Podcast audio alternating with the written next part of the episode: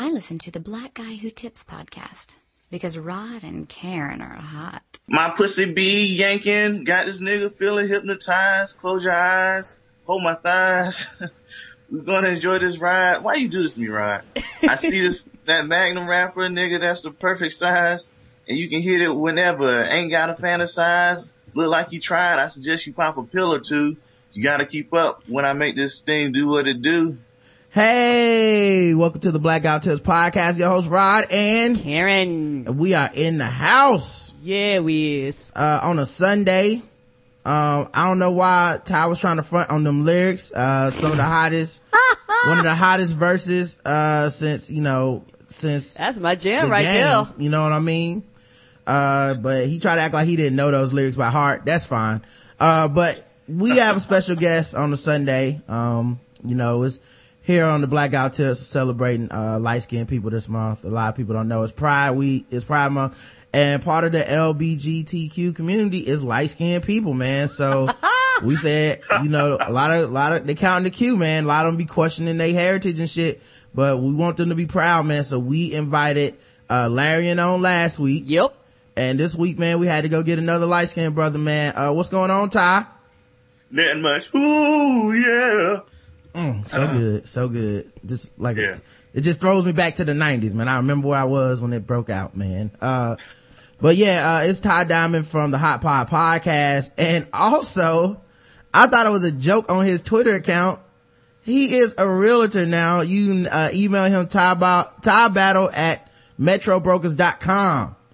Well, no, no, actually, that's the uh, that's the website. You go to Oh, Battle, bad. yeah, dot metrobrokers uh, dot com, and it's still in the process of being fixed up because I actually just joined them. Mm-hmm. But uh, you can still contact me through there, and I can take care of you guys in GA, Georgia. hmm Uh, now you specialize in the, uh, balloon payments and high interest loans, like how you do it? Well, yeah, I am uh, s- s- specifically assigned to uh, take down the black uh, community and the credit. So uh, we definitely do uh, balloon payments. We're trying to get as many of them as homeless as possible, uh, so that way we can start the purge in the next ten years. Well, if you guys would like to be taken down in the black community, man, um, make sure y'all hit hit them up, man. Yeah, Um, you, you know his last name is Diamond, so y'all gonna be paying for all those diamonds when y'all, you know, get up with him with them payments. Well, Blame, it- blame. it, it's battle on the um, you know, it's battle on the site, you know, um, or as they pronounce it in New Orleans, Batley. Um, but you know, he don't, he don't, he don't, he don't go by that all the time. Um, but yeah, man, make sure you do that. Uh, first of all, how's everything been going with the Hot Pod podcast, man? Oh, everything's been uh, going pretty good. We haven't done one in about a few weeks just because we've been busy. Uh, Kevin's been working and I've been working and, and uh, dating these chicks. So you know how that yeah, is. I know how it is. player. Um, now is it also because the Heat uh were struggling, and uh Kevin is a front runner who lost a lot of faith in the team and didn't want to do a show? Oh, yeah. Uh, Kevin was definitely worried, but uh, when LeBron pulled it out, he definitely pulled put up that uh, LeBron King pic in his Facebook real Mhm. quick. Yeah, he back. He all the way back now. He back Um, in Summer of Bron, Summer of Bron. Yes. hmm I wasn't even worried, dog. I wasn't even worried. Year of the King is what I'm going calling this officially. Uh, we're going by with Year of the King. Uh, a lot of people trying to make it Summer of Bron too. No, we had 365 days of Bron, and we're gonna get some more in the summer. So uh, we're gonna call it the Year of the King. Uh, he back, y'all. Um, Yeah, and when when we watched the game, we watched the game at a at the bar. And, Oh yeah, a and- white bar too. So Yes. you know they was pretending to be Spurs fans. Yes. shout out to shout out to those guys. Well, they just play the right way. They're good people. Uh, what what Tony Parker do? Oh, I'm sorry. Yeah, and, and the funny part about it is that uh, one of Derek's uh, best buddies is white. So after LeBron won, Derek was like, "Nah, I'm tired of him. They get off his dick." And I was like, "You right, Derek?" And everybody else looked at Derek like, "Mm-hmm." Yeah, I was uh really going in on them um cuz uh if you give me somebody to troll during the game, it just goes to the next level.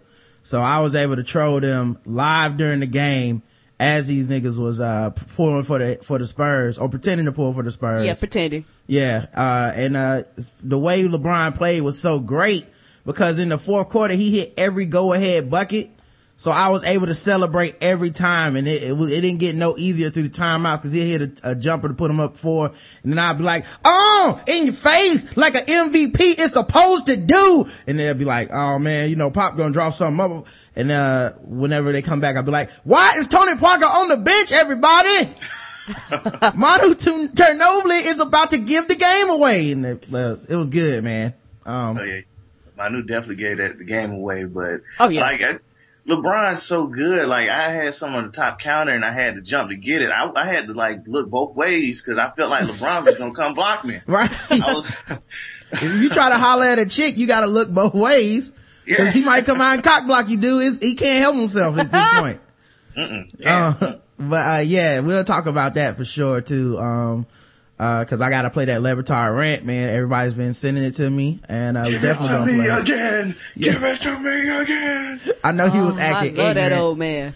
Um, of course, man, this is the Black Guy Who Tips podcast. Find us at theblackguywhotips.com. Uh, you can still sign up at theblackguywhotips.com slash premium, uh, for, to be a premium member. Uh, you can donate to the show one time or recurring, totally up to you. Um, don't forget, join our website, by the way, if you want to do any of these things. Um, just go register. You can also, uh, subscribe. Mm-hmm. Put your email in there.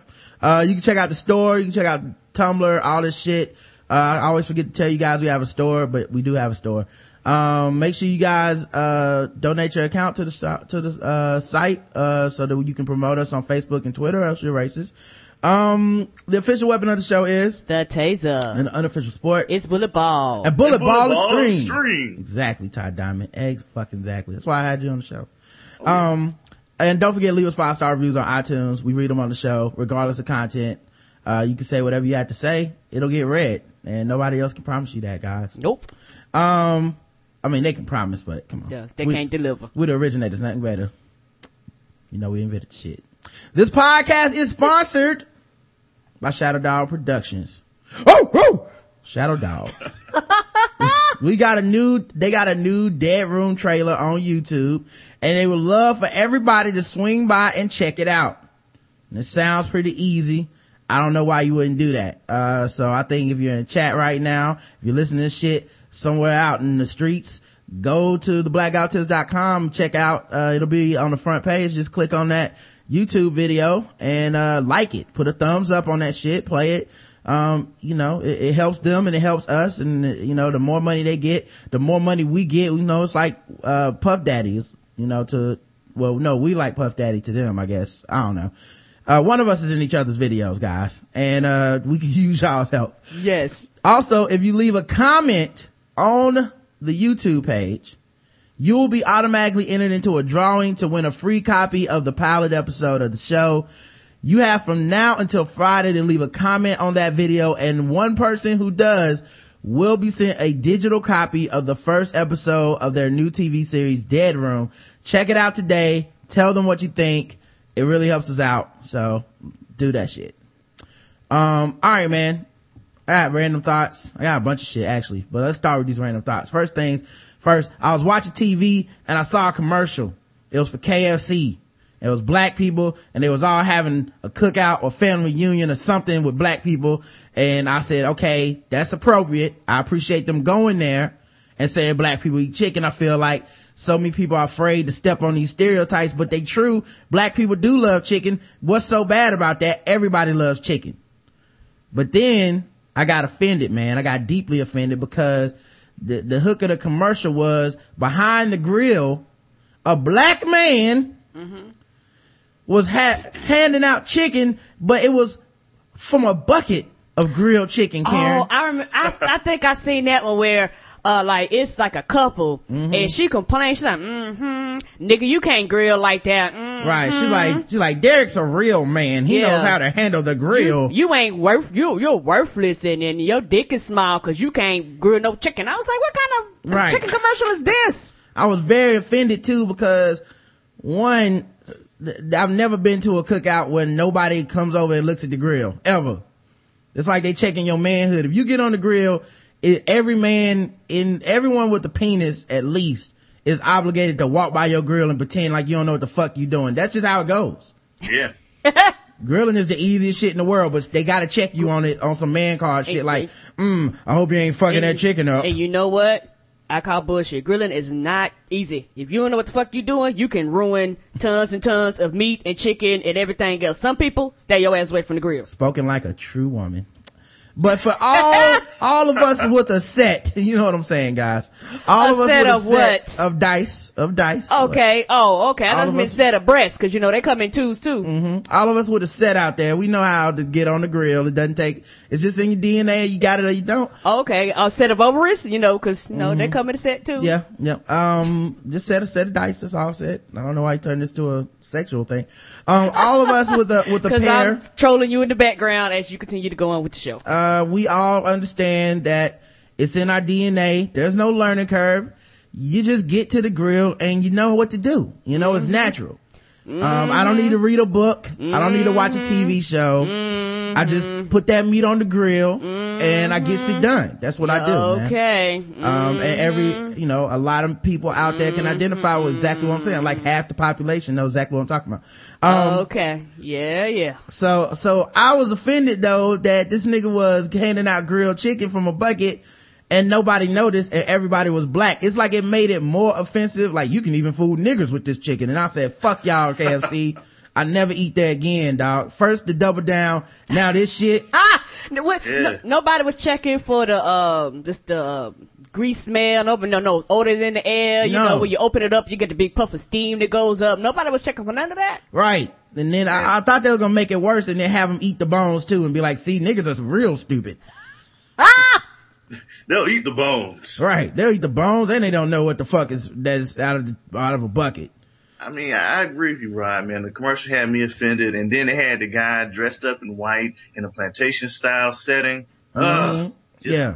just grinding my gears. The only thing that, the only thing that was missing was if, um, that fucking, uh, Mr. Colonel Sanders, if Colonel Sanders would have walked by and been like, back, back to work niggers and then walked off, that would have been, that was the perfect great. ending, the perfect ending.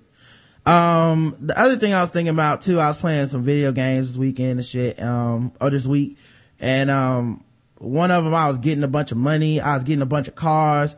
I was out there getting these hoes. I was going on dates, everything. And I realized like, you, you ever play a video game and you get depressed about your real life cause you're not out here collecting money and going to people's houses and taking their shit and Yeah, breaking and entering and, Yeah. and beating up their kids. you can't just yeah. jump out of a car going 70 and land on the ground and not be hurt. You just lose a couple health points. Like, Of course. I felt, I felt kind of like sad cause I was like, this will never happen, man. Yeah, you don't randomly find money in, you know, bookshelves and Right. and on the ground. Yeah. I know there's no treasure chest out here in the real world. Like if I It go to the park. And I walk around until I find a treasure chest and I just take what's in it, there's more than likely I'm going to get arrested for theft. Of course. So, Sure.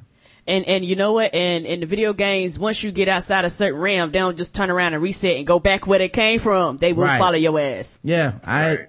I, I felt bad. Like in the video game, if you, if you, the cops are chasing you and you get out of their zone, like they don't come back later. Like they don't like file a warrant. They don't put an APB out Ah! on your car. Like you're not just randomly. You're not you're not on the six o'clock news. Yeah, you're not randomly taking a shower a week later in the video game and then the cops bust in like, yeah, that's the nigga that stole that shit. They, they just forget about it. So yeah, I, I, I got kind of jealous of my video game, dog. I had to stop. I had to turn it off. Ah, what game was you playing? Uh, I was playing some Sleeping Dragon. Uh, I mean, Sleeping Dogs. I was Sleeping saying, never heard of that one. Nah. Oh, yeah. Yeah. Tank. Yeah. Um, I fixed it But, uh, myself. yeah, Got- Somebody got to call me out on that. Fixed it myself. Um, but yeah, I was playing Sleeping Dogs. Um, and, uh, I, I, I was all depressed, man. I was like, this nigga got a nice ass car and I'm jacking people for their even better cars, taking them to my garage, man. And it's like, damn, you can't do that in real life. Um, all right. Let's talk about what everybody came here to talk about. What's that? I got my tattoo dog. Mm-hmm. Um, for people that want to know the tattoo process is very easy, man. I walked up in there. I read Nicole, uh, Nick Jew's, uh, you know, whole shit about, you know, tattoos and everything. And I was, you know, like, damn, this shit sounds hella complicated. She's talking about it could take like, you know, weeks or months to get an appointment and all this stuff. I was like, fuck, you know, I, that sounds like I was hoping to just get this shit over with. I don't want to be thinking about, yeah, gotta get that tattoo for a month. I already been thinking about it for a month and a half, you know? So I was like, uh, yeah, uh, let me go find out who knows what's up on tattoos. So I went to my Facebook page and I said, Hey, anybody got a tattoo in the Charlotte area? Where did you get it from? And so my friends started chiming in and one of them told me Tattoo Bills, which is a place that's always been up the street for me when I was, uh, younger. So I knew where it was at. And she was about my, my complexion and, uh, I liked her tat. So I was like, okay, cool. You know, so it sounds like, you know, uh, not to be racist. He knew what he's doing with black people. So I can fuck with that. Um, and then a couple other people chimed in, but they was like light skin or white. And I was like, I can't take these people's opinion seriously. I mean, Oh Lord. who knows how the ink reacts to light skin flesh or white people flesh, man. It could be completely different. Um, Oh, they got special ink they use on those colors. I don't know what, you know, I, I'm assuming that, you know, uh, yeah, they the the needles that they use on blacks, they have to have like a little suction to take the chicken grease up as Mm-hmm. they put the ink down. Oh, the Exactly. bacon grease. There. Exactly. It makes sense to me. So, uh, you know, I was like, okay, let me go ahead and get, uh, get this shit taken care of or whatever. I go in and I'm ready to schedule my shit. I go in my copy of, you know, Nick Jews, like they might want to draw the, the, the, the design. They might want to do this and that. So I'm like, I guess it's going to take them a couple of days. Let me just go in there and sit. And dude's like, uh, can I help you? I said, yeah. Oh yeah. When I walked in, it was like 17 white dudes sitting in the lobby. Uh, I don't know if there's hell angels or what, but I was just like, I was like, hmm, I hope nothing bad happened here. This might be my last trip to anywhere. Um, and they were all tatted up and pierced and shit. So I was even like more nervous. So I walked down into like, like, from the lobby into like where the register is. And I was like, Hey man, I need to get, uh, you know, I'll, I'll start looking at the work. He's like, can I help you?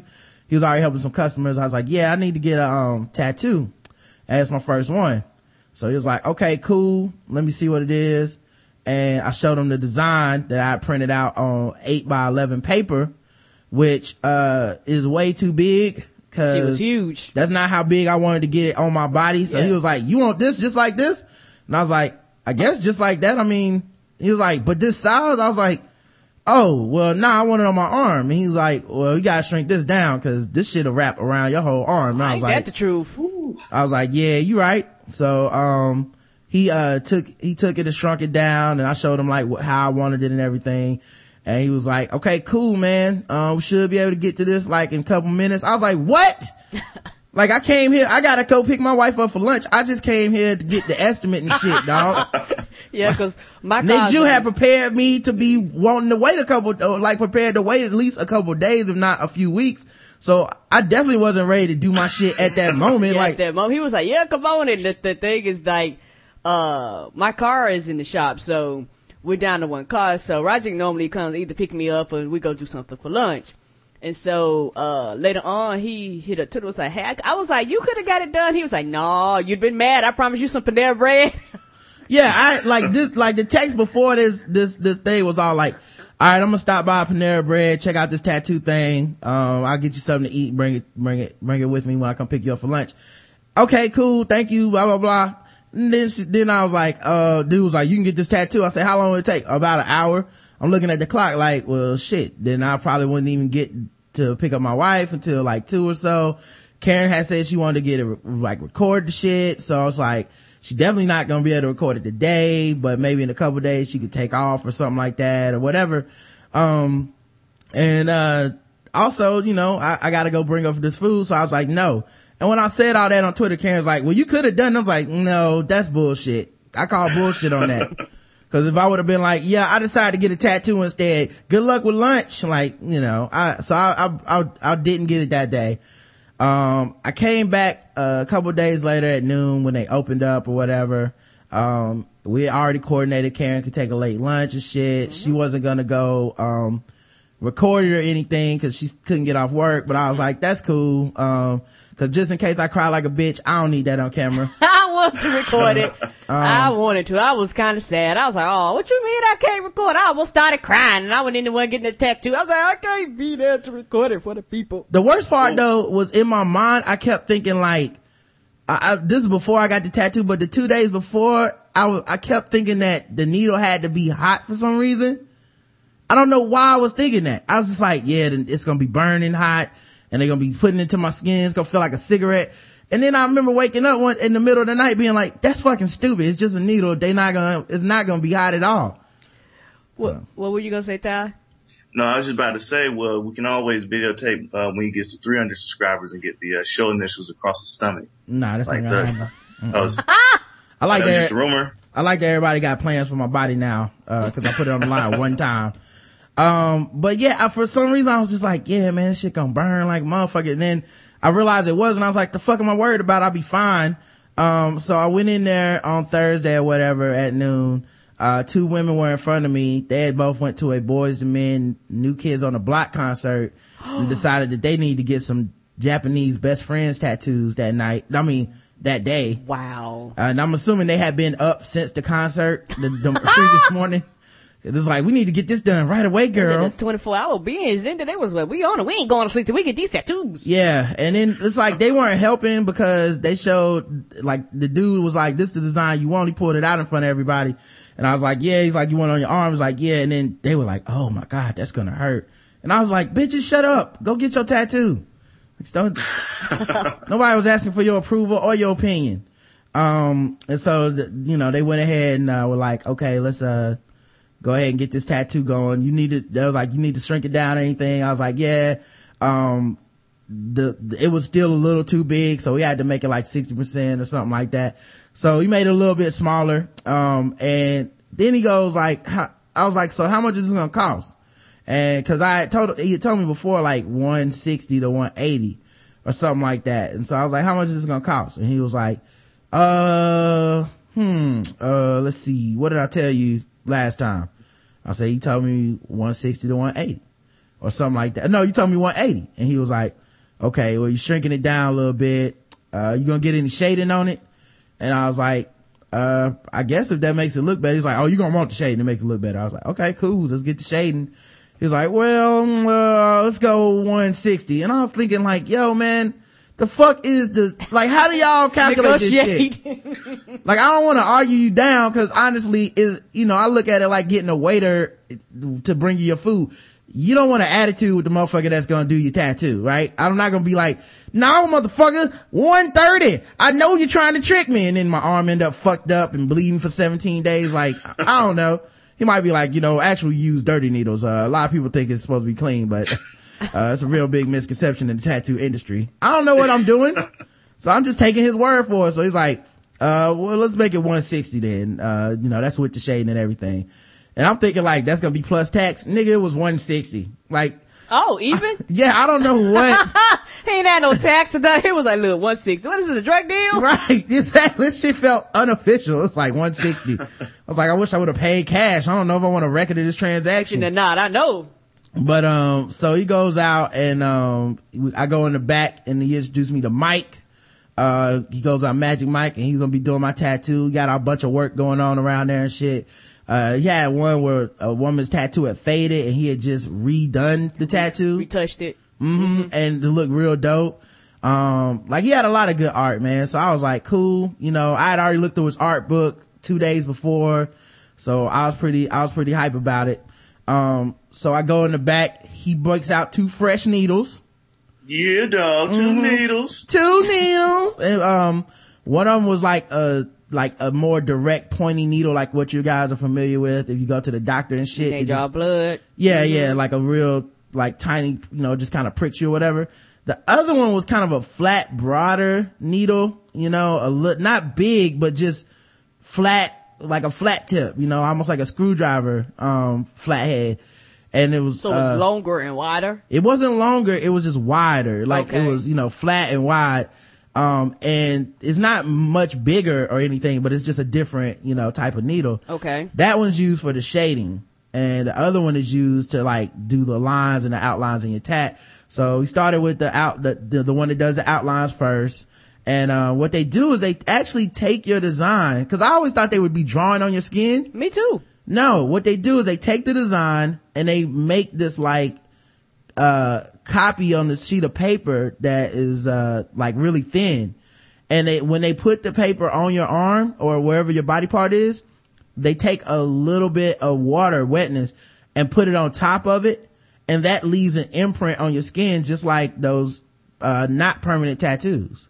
Oh. Yeah, yeah. So then they, they then they take that shit and um, you know, he was like, he put it on my arm. He's like, what do you think about that? Is it too high up? And I was like, I guess that's fine. I don't know. You the tattoo nigga. Like, why you, why I you guess asking? he, no, he asking you because he's like, look, if once I start, this is where it's gonna be. So is this okay with you? Well, I'm still asking him cause I don't know. Like, uh, really, it's like, how does it look to you, man? Like, I told you where I want it. Like, uh, is this some shit you're gonna be able to pull off or not, bro? And he's like, go look in the mirror. I go and look. And I was like, I guess it's fine. I don't, I don't know. Like, that sounds about right. And then he was like, nah, it's probably too high up. Let me just put it back. I was like, why'd you even ask me, motherfucker?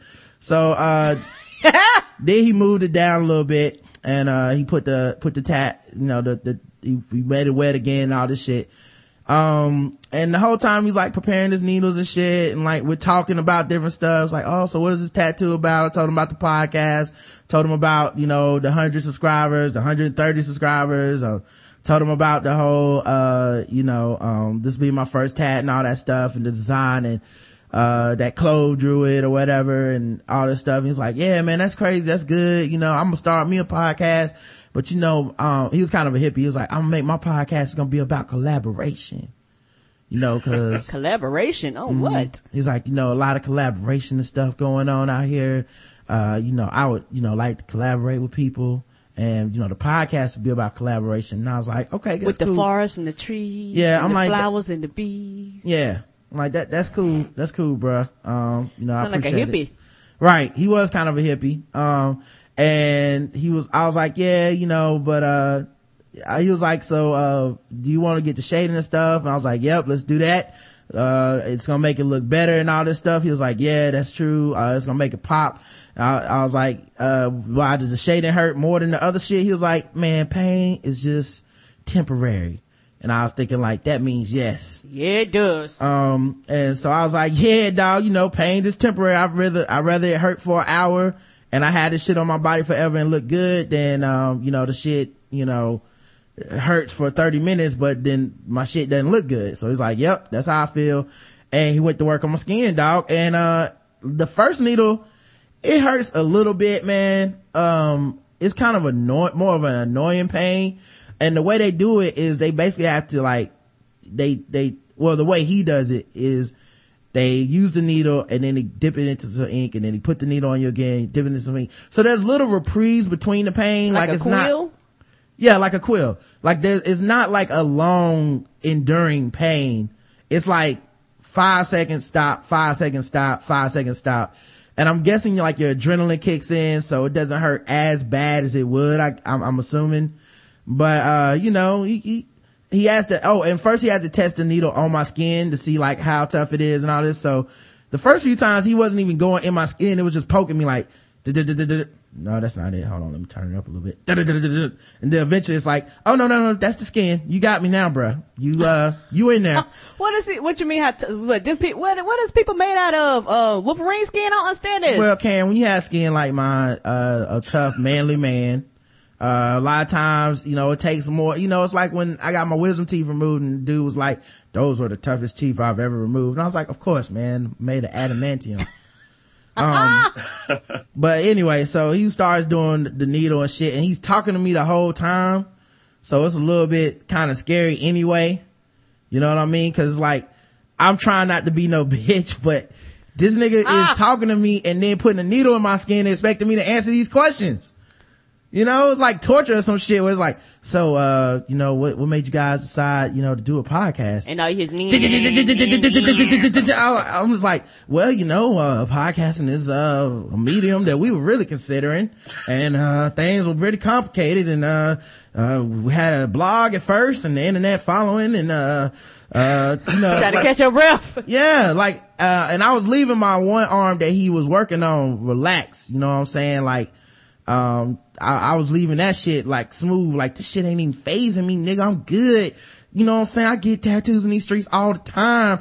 Do what you gotta do. But every other part of my body was tense as fuck, man. I was like grabbing my arm, like I used my arm to grab my leg and shit, like putting my fingernails into my leg, like ah. That's how I, like everything outside of, but I was just like, I'm not gonna let him see me cry cause I ain't no bitch, man. So, um, I didn't cry anything, um, and I didn't even say ouch not once, anything like that, even when he fucked up this one time, cause like, he went to go get some more ink, and the pen accidentally hit the the the um, needle accidentally hit my arm for a second. It's like, oh my bad. I was like, mm-hmm, I'm good, bro. You know, I'm tough, nigga. Plus, I saw people getting other work, and so it's like you back there in a cubicle, but it's like six other people getting work back there. And it's like this one old white lady and shit. Like I can't be crying in front of this old white lady. Ah! She getting more work than me and she not crying. It's, She a gangster, man. She been doing that shit for years, dog. yeah, this one big ass black dude came in to get like one of those Samoan arm tattoos. And he was just getting his shit touched up. And then he was like directly in the cubicle next to mine. So I was like, I don't want him looking in here and see me being like, God damn, nigga. Like, I wanted him to look in there and be like, yeah, yeah, brother, we tattoo brothers in solidarity. And I was like, yeah, my nigga, we, we out here getting these tattoos. Um, so yeah, he, he was tagging me up, man. And that shit, like the regular outline and everything probably took, I don't know, 30 minutes, 45 minutes, 30 to 40 minutes or whatever. Um, and like it, they are right. At some point you do start phasing out. Like it doesn't, like it doesn't hurt as much anymore. Although what was weird was I was trying to alternate cause I'm trying to keep my mind off of what's going on, but I'm alternating between looking at the shit and not looking at the shit. Cause sometimes I'm like, if I don't look, it's like it's not even happening. You know, like when you get a shot at the doctor, I'm like, I'm gonna look over here at this other shit. I'm like looking at his artwork intensely. I probably memorized this nigga's cubicle. I'm looking at his artwork intensely like, mm, that's a nice dragon dog. but then sometimes I'm like, damn, how long is it gonna take? So I look back and I'm like, oh, it looked like he almost done, you know? So I, I would look at that shit too. And then you're watching the needle like poke your flesh as you're like looking at it and the feeling the pain. So that was cool. Um, but like I said, that actually you get used to that needle and it stops hurting after a while. Then this nigga pulled out the motherfucking shading needle, dog. And that shit does hurt. Oh snap! like that shit was different as fuck, man. And he really got to kind of get in there.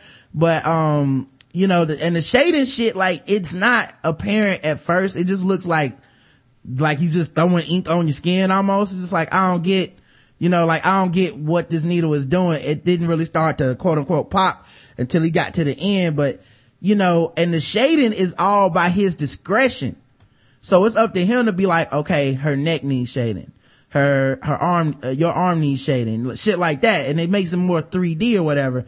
So he started shading this shit. And I'm just look, like that was at the point where I was like, don't talk. Let's not talk. You know what I mean? Let's just, I don't want to talk about collaboration. I don't want to talk about podcasts. Ain't I no don't want to talk love going on in the queue. yeah, my Twitter following. Like that was the time when he started talking to me, I was having the hardest time thinking. Like, cause he was like, yeah, uh, so, you know, one of the things, you know, with phones and all this stuff, it's like people are less close than they ever been. You know, I went down my neighbor's house and, you know, I talked to them for like a couple hours. I met new people, but I feel like, you know, that's one of the problems with Facebook and Twitter is meeting new people and what, and, and, and, you know, you, you feel like you know people, but you really don't. And then like every time we finish talking, it's back to the tattoo with the shading. And then he expected me to answer and I'm just like, mm-hmm. Yeah, that's true. Mm, yeah, people, people change. Started, started whimpering. Nah, I wasn't whimpering, but I was, I was definitely not, I was definitely not talking as much. I'll just be like, I was giving like one, away. I was giving like one word answers and shit like, that is correct. Mm, mm-hmm. Good job, buddy. How much longer is he gonna do that? And so also, as he's deciding, every time he does, he, cause he like puts ink on your skin without the needle first, like just to be like, okay, I'm gonna put some shading right here. And I'm like looking at my shit like, damn, he gonna do there. Well, maybe he'll stop. Nope. He gonna put some more there. Okay. Well, maybe that's it. Nope. He gonna put some more there. And then even after he started putting the shading, then he start adding shading where he hadn't put marks at. Like, oh yeah, you gotta do these eyes again. I'm like, mm, yeah, better do the eyes. Gotta get it right.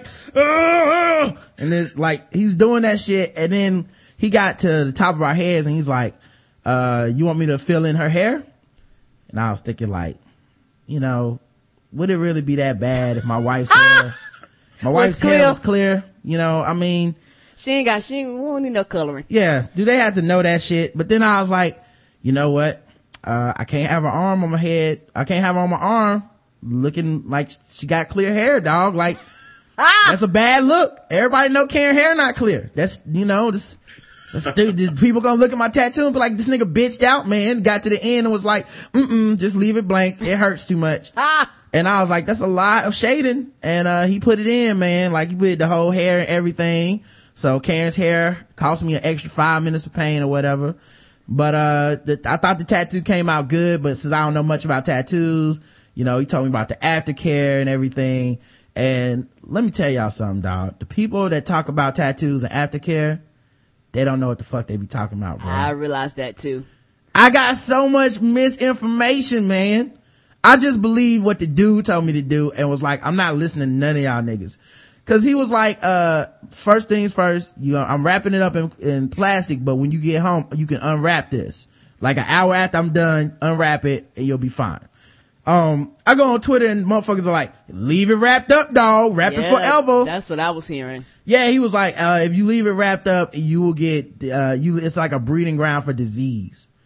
It's like, that, that's how you get sick. And I was like, okay, cool.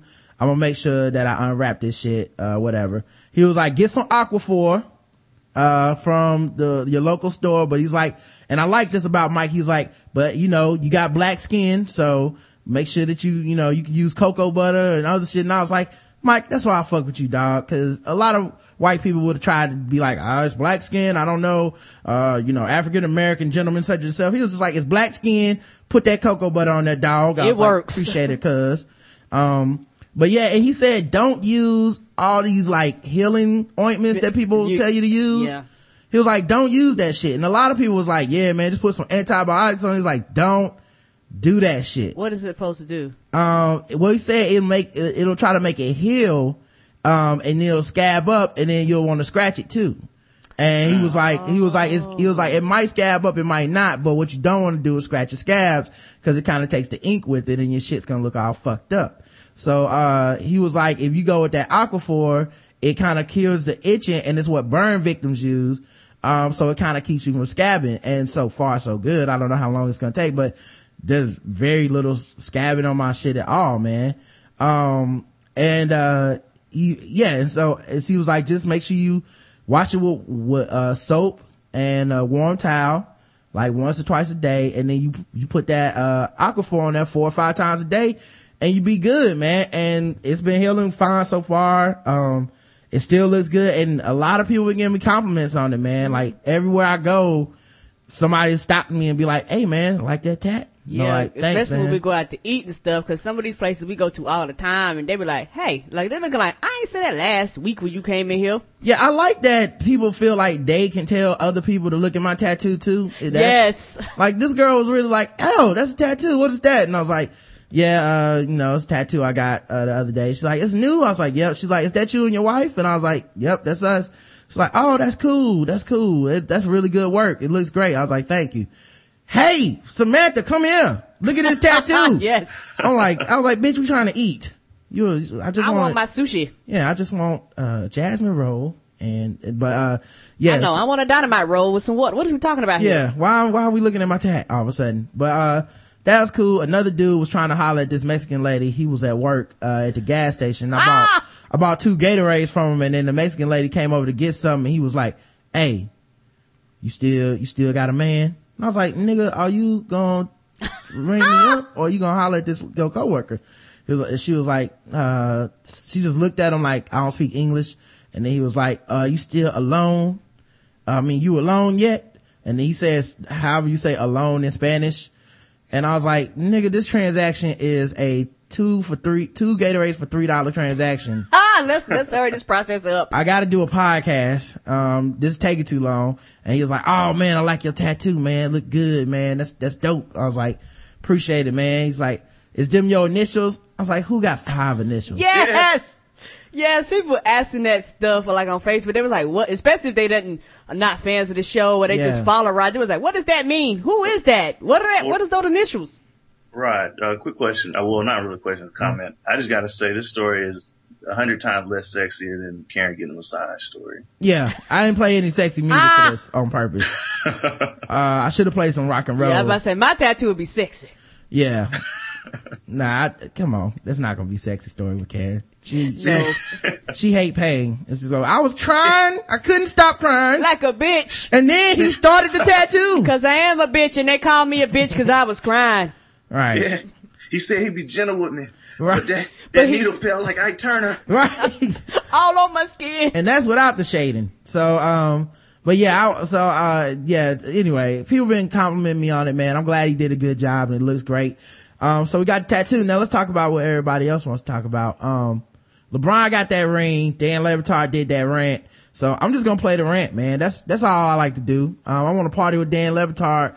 Uh, make sure y'all check out his show. And he's also on, um, you know, he also has highly questionable on ESPN 2 or news or whatever they move it around to. And Bomani Jones on there. So y'all should already be listening to that, watching that anyway. And it's a great show, by the way.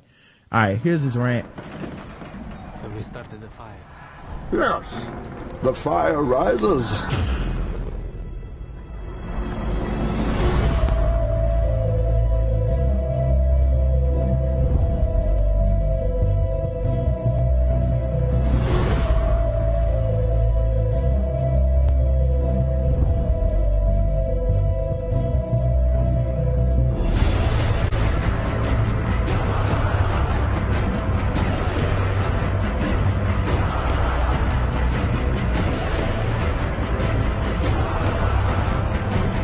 It's just a highlight montage of the Heat blocking Spurs shots. Ray Allen three from the corner. And they all holding up the trophy back to back.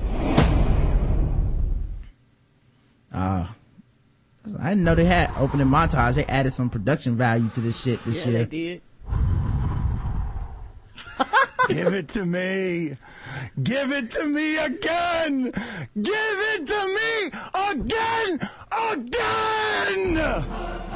San Antonio, as a franchise in its entire history, has never, ever trailed in a final series until now. Tony Parker, your best player is French.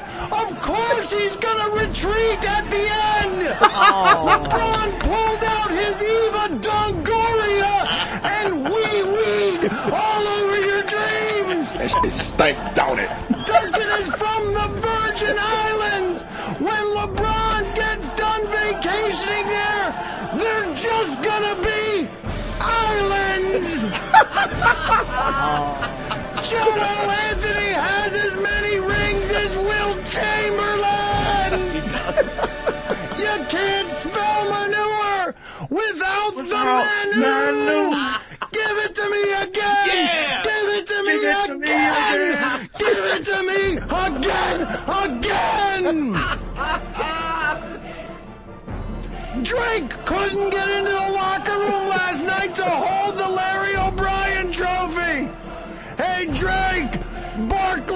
Barkley the feeling. Justin Varnado has as many rings as Dr. J.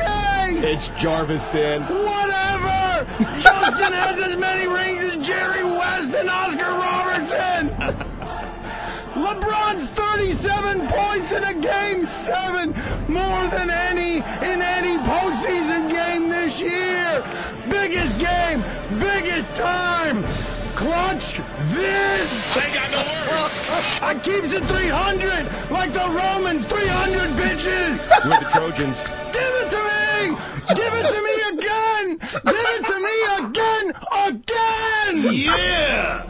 San Antonio is the fastest growing city in the United States, but it's only because of Boris Diaw. Remember the Alamo? That's what he says to the waitress, kind of in his accent. Remember the Alamo? San Antonio is named after St. Anthony of Padua, whose feast day is July 13th, as opposed to Diaw, whose feast day is whatever day it happens to be. it is wrong. I feel bad about all of this. San Antonio's a nice, classy team, Dusty San Antonio is known for tumbleweed. Birdman is gonna spend his offseason to me again. Give it to me again. Give it to me again. Again. Texas has San Antonio. One San Antonio. We have a million Antonios. Danny Green thought it was best of five. South Florida kicked that Tex ass. You pick up McGrady while we'll pick up your ladies. Done can. Done can't. not one, not two, not three, not four. Now that doesn't sound so much like a joke anymore, does it? Now it sounds like a mother threat. Give it to me again. Yeah! Give it to me again. Championship Ritz! Give it to me again, again. Back to back! Up five. 28 seconds left. The trophy got brought out. The cord was roped off. I haven't seen anybody gag like that since two girls, one cup. Oh, Lord! we lost a shoe. You lost the game. We lost a headband. You lost the series. We almost lost the Marlins to your city. Okay, you got us on that one. Norris Cole has two titles in two NBA years. Bill Russell, he's coming to get you. That's why Russell looked last night so old. He looks like he's wearing a costume of Bill Russell. I got none left. Holy bleep, my abs are cramping. Keep going, Levitz. Give it to me. Yeah. Give it to me again. That's right. Give it to me again, again. You have a quaint boat that takes nice tourists down the Riverwalk. We have a bang bus. Game six, South Florida smelled like R. Kelly's sheets. You Oh. have actual cowboys in 2013. We have cocaine cowboys. San Antonio labor has been screwed for years by the Southwest Workers Union. The Miami Heat's labor gets screwed by Gabrielle Union. Give it to me. Give it to me again. Give it to me again, again. Hang in there, Levitz! Here, Larry Coker wins championships. There, he coaches the University of Texas San Antonio whatevers. LeBron, bully. Wade, bully. Battier, bully. Chalmers, bully. Anderson, bully. Nobody else scored last night. No. That's it. Those are the only five guys that scored. Anderson had three points. Why am I calling him a bully? He had three. Nobody else scored. I don't know. Justin Varnado, X Factor. Dan, it's Jarvis. Whatever! Ginobili, he'll just give you his cookies! You have a Popovich! We pop that Gucci! You have a Popovich! We pop champagne! You have a Popovich! We pop a Molly! I'm sweating. Woo! Give it to me! Give it to me again! Give it to me again! Again! Oh, good lord. I'm starting to feel bad for the Spurs. I felt I, three stanzas ago. I felt bad for them. They don't deserve this. They're classy. They're great. I feel guilty about it. they were hugging LeBron and Wade. America runs on Duncan. DL runs to Duncan. Dunks over Duncan. Did you see that fast break with Duncan last night? Stugotz the only player in the league on the fast break who dribbles while looking at the ball. Poor Duncan. Only five Heat players scored during Game 7. But you know, all of them scored afterward. knock, knock.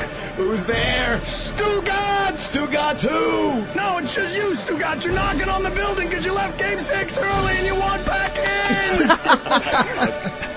One more time, one more time. I'm gonna have an aneurysm. Give it to me. Give it to me again. Give it to me again, again. Stugotz two years in the league. Norris Cole, two trophies, two rings, and two years. In 20 years, Norris Cole's gonna be handing out Finals MVP trophies. He's gonna be the new Bill Russell. Poppy, Poppy, we've got some words for the national media in two languages. Poppy, what do you have to tell Skip Bayless? Eat it. What do you have to tell Brian Windhorst? Eat more of it. What do you have to tell Rick Bucher? Eat it with sauce. What do you have to tell Gregg Doyel? Cómetelo. What do you have to tell Wilbon? Eat it with mayonnaise. What do you have to tell Simmons? Eat it with salsa. What do you have to tell Sid Rosenberg on general principle? Eat it all. What do you have to tell Michelle Beadle? No, no, no, we need to stop now. No, no, stop now. Go to break. Oh my god. Oh, the jokes. That just gets better every year, man. Oh, I wish my Manu Ginobili would have made it in there somehow. um, speaking of people that choked in the last week, uh, that weren't on the Spurs, but they are from the South. Paula Deen, dog. Uh, Paula Deen, you know, everybody, we talked about her. Um, she racist. Um, and, uh, everybody knows it. She getting sued for being racist. And, uh, it's funny because in the past, we've discussed the idea, especially when we talked about Chick-fil-A, how, uh, the banning and the boycotting, uh, culture that people are trying to get into with the net internet now, you can just tweet something or we're gonna not buy Chick-fil-A, we're not for my dollars. And I remember saying that, um, it really is a slippery slope, not because uh, because, well, it's a slippery slope to me because the idea of the amount of money something makes, makes it right or wrong is stupid to me. Like, just because you won't eat at, I don't know, Chipotle or some shit, uh, if they stay in business, it doesn't mean they're right No, it doesn't. because you didn't have the money to affect them. And if they, and just like if, uh, say Cheerios ended up going out of business for having a multiracial girl in their advertisement, it doesn't mean the rest of the world was right. You know, like, That's true too. you know, uh, big as half dollars, people that aren't big as half dollars. Well, Paula Deen is now the, you know, we read some comments from the, her, the Fox News article that we read last week. Paula Deen has apologized. Let me play her apology for you guys, um, first. There's more than one version, by the way. Here's the first one. Paula Deen's statement is what it says. I want to apologize to everybody uh, for the wrong that I've done. Uh, I want to learn and grow from this. Inappropriate, hurtful language is totally, totally unacceptable. I've made plenty of mistakes along the way, but I beg you, my children, my team, my fans, my partners, I beg for your forgiveness. Please forgive me for the mistakes that I've made. Now, her face looks weird because it looks like she's trying to cry. And it's not sincere. like she can't, but she's trying like, okay, do it. Let's, let's run. Cause the second one is another take. Like they flash out and flash right back really quickly. Um, I feel like they're, they're just gonna have people sitting up there like, uh, like, uh, Paula, look, you don't look sorry enough. I'm gonna need you to, we're gonna need to run it from the top. Yeah, I feel like ahead this. If, if anything, time. there was like, if, there was like, look, look, look, look. If nothing else, bitch, cry for that money because you about to lose a whole hell of a lot of it. Right. She was supposed to be on the Today Show that day. She canceled it and then tweeted a video statement was coming. She put that video statement out. Now she has an extended cut, two minute apology. Oh yeah, director's edition. Mm, So let's check it Hello, out. y'all. I'm Paula Deen. I was invited this morning to speak with Matt Lauer about a subject that has been very hurtful for a lot of people.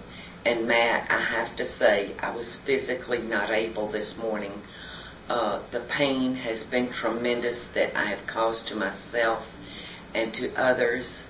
And so I'm taking this opportunity now that I've pulled myself together and am able to speak to offer an apology to those that I have hurt. Yeah, speak without any questions. Like let's let's not forget that. Yeah, without no interaction, without you having to explain, without you having to elaborate, without being questioned about why you said it or and things like that. Also, I feel like if you apologize for shit like this, I want people to start saying what they said. Like I'm like I'm tired of people apologizing and then well for the hurtful things that I had said at some point in time. Instead of just saying, I want you to be like, I apologize uh, for saying jokes and calling black people niggers and joking about Jews yeah. and um, you know, letting my brother sexually harass people at the job. I want to apologize for that. Yeah, and that's about as bad as when people say, if I hurt you or if I offended you or if Yeah. I said something. You was like, bitch, you did, but you don't want to really you admit it. in the first place. That's right. Yeah, say you were bold enough to say the shit once, say it again, man. Like,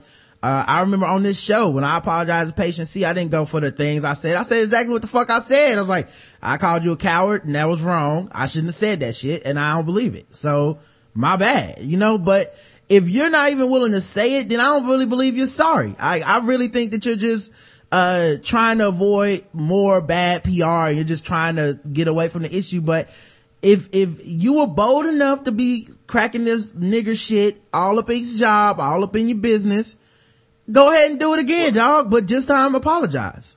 Yeah, and um, I mean, I you know, I got so many jobs. I guess I might as well tell you this. I was actually working with Paula Deen um, a few days ago because she was trying to find out how to blow this controversy over, and so she hit me up and she was like, "Hey, little nigger," and uh, she was like, "How can I make this better? How can I connect to the to the black community and and smooth it over with them?" And so I told her music. And so I sent her some, some music and she sent me back some lyrics to what she's going to be recording. Okay. So if you guys want to hear, yeah, go ahead. that- Go ahead, bust. Uh, bust. Go ahead and let us know what that is, Tye. Okay. So here's here's uh, one she sent me uh, just now. I'm just a white cook making fun of black books. Didn't know I couldn't call niggers nigger. I have diabetes, so that means I'm black too. We all knew slaves. Oh, and yeah. uh I like that, man. yeah, so she mixed, you know, accidental racist and uh, new slaves in at the same time. Okay. And uh, this this other one she just sent me, uh, maybe you might recognize it. So Mm-hmm. uh, let's check this out. Niggers all in my house. Niggers all in my field. Picking all my cotton. Nigger, nigger, nigger. With the nigger, I'm sweating. Woo! I like that. Yeah, I like that. uh, hopefully that'll get her back in track with the black community, man. I was, I just think she needs to go ahead and feature, uh, you know, a, a rapper on her first song, you know, like Dear Mrs. White Cook. Hope you understood. You know, like I need, I need that type of, like I need a black person to come co-sign her and let us all know that her racism is, is not only acceptable, but common and, and, and understandable, you know? Of course. Uh, but yeah, so, um, yeah, let me finish playing her second apology. I want people to understand that uh, my family and I are not the kind of people that the press is wanting to say we are. Uh, I've spent the best of 24 years to help myself and others. Your color of your skin, your religion, your sexual preference does not matter to me, but it's what in the heart, what's in the heart, and my family and I try to live by that. Yeah, but when you're in charge of people at work, it matters. Yeah, it but does. now that you're speaking to everybody as equals on this platform, it doesn't matter. You know, it, it definitely does. I mean, it's like, it's like if I started playing guess the race at a corporate event. Like, oh, that would not end well. uh, that's not the right place and time. Nobody's asking that you, no one can police your thoughts. There's a ton of racist ass people. There's a ton of racist regular white people that you know every day. You can tell who they are right now because they're defending her on their face, on your Facebook pages. Yes, they are. And they keep their shit to themselves for the most part. Like even in defense of Paula Deen, they're gonna be like, well, I don't agree with her saying those nigger jokes, but they're gonna make those nigger jokes when you're not around and all that shit. And there's no way to police that and there's no way to know. And that's all I ask. Keep that shit to your motherfucking self. I don't want to be aware of it. And especially not at motherfucking work. Ain't that the truth? And I am here to say I am so sorry. I was wrong. Yes, I've worked hard and I've made mistakes, but that is no excuse. What mistakes? What were the mistakes? You're saying you and your brother aren't these kind of people that the media is putting you guys out to be. The media is only using excerpts from the deposition. That were made public. That, yeah, the media is not characterizing you. They're just going, this is what she's accused of and this, is what, she, said, that she said in the deposition. What is the media characterizing you to be that you aren't? That's what I want to know. And I offer my sincere apology to those that I have hurt, and I hope that you forgive me because this comes from the deepest Part of the South. part of my heart. Part of the and Lord. I will continue to work and continue to do good things for good people. Thank you for, for listening. Good white people. Um, look, man, here's the other thing. Niggas was rushing on Facebook to try to forgive this lady. Uh, other white people, ignorant motherfuckers are trying to be like, well, people say it in hip hop all the time and no one has a problem. Uh, what album was she cutting? Ain't that tr- what joke was she telling? Right. What stand up movie was she making? yeah, what movie and stand up was she preparing for? Like, we're just gonna forget, we conveniently forget about cultural heritage and history when, when we want to, right? But if it was like, you know, uh, the Tea Party talking about taxes and shit, all of a sudden, culturally and historically, you guys are on point again. Fuck you, man. I don't need you defending that racist shit in my timeline. And I don't need, uh, you know, if you want to defend this racist bitch, that's on you. But as far as I'm concerned, you racist too. Ain't that the truth? And uh, they said on the um, Food Network page, they was saying. Uh, oh yeah, I'm gonna cover that too. Okay. Uh, oh, and uh, also black people stop telling uh, we need to forgive. One woman, we need to forgive her because if we ostracize her, what will she learn from this lesson? Not to Why- say that shit again. Why are you so in a rush to forgive this lady? That's what I want to know. Like y'all don't even give people time to be sorry. Like I hope I like are people cheating on y'all? Like is this uh yeah baby uh, I fucked 17 women on the way home today.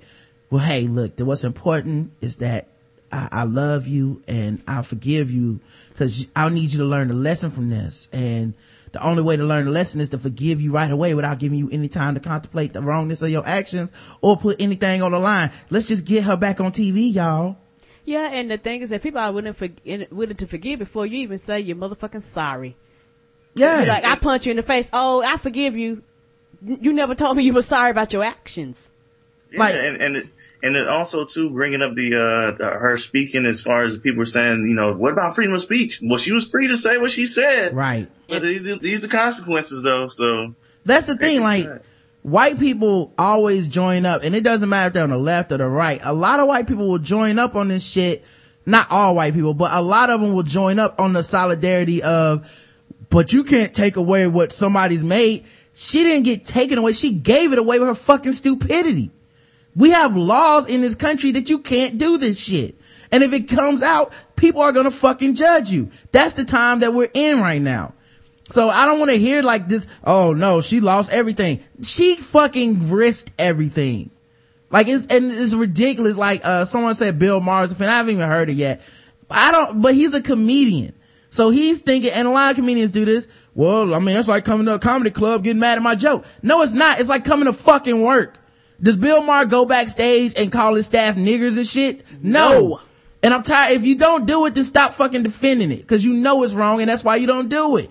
exactly. God damn, like it's, this is not your Wayne Brady joke. Everybody goes, that's a fucked up joke, Bill Maher, but nobody goes, you shouldn't be, a, have a job as a comedian.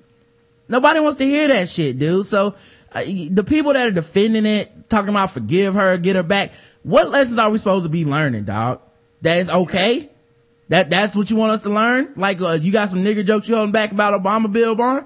Is that what you, and I don't want to, you know, draw comparisons as far as like which one is worse, but it, it makes me hearken to the, who, if these are the same people who attacked Daniel Tosh for for his, his rape joke. Right. If these are the same people who are trying to forgive Paula for something she said in real time as far as in real environment. Yeah. Even if they are the same people, it, you know what's funny is even if they were the people who are like, fuck Daniel Tosh for making a rape joke and fuck Paula Deen, I still say it's different because one is a comedian. Ain't that the One, truth? Right. one is doing actually doing his job.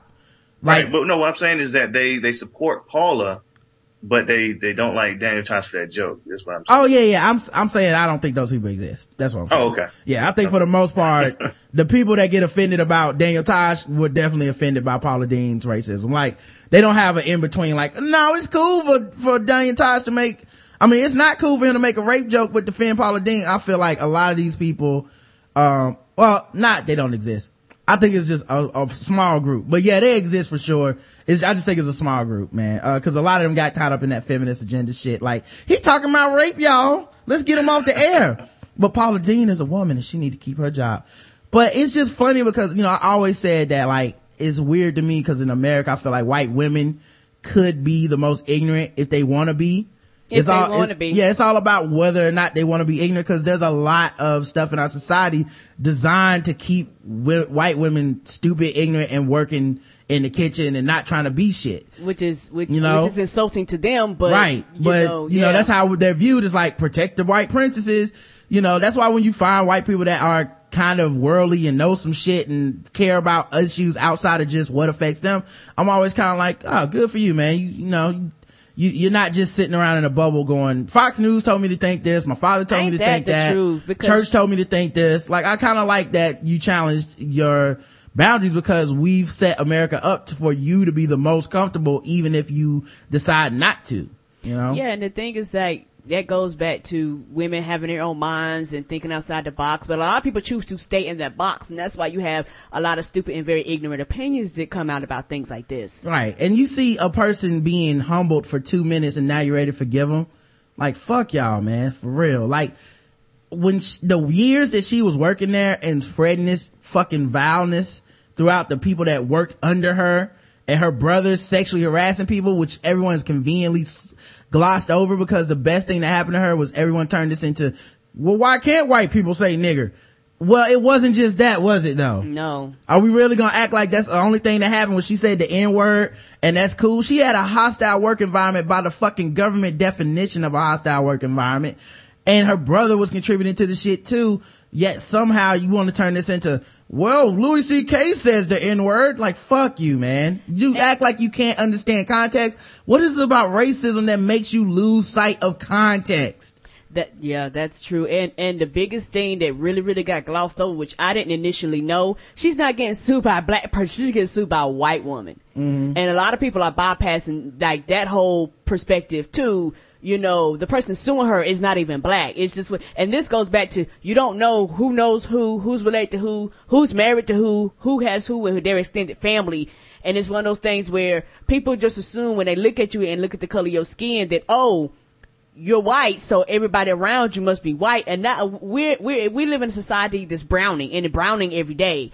And people have to understand that everybody isn't this monolith. Yeah, there, people are now going, uh, they're on Facebook pages for Food Network angry that they would cut Paula Deen's shows and not renew her, not renew her contract.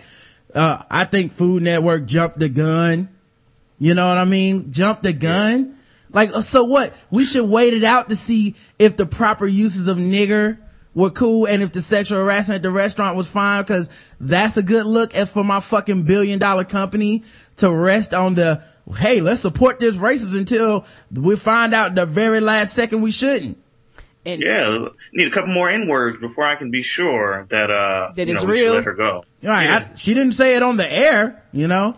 like, what is it? Well, now hand me that nigger bean. Oops, my bad. Sorry, y'all.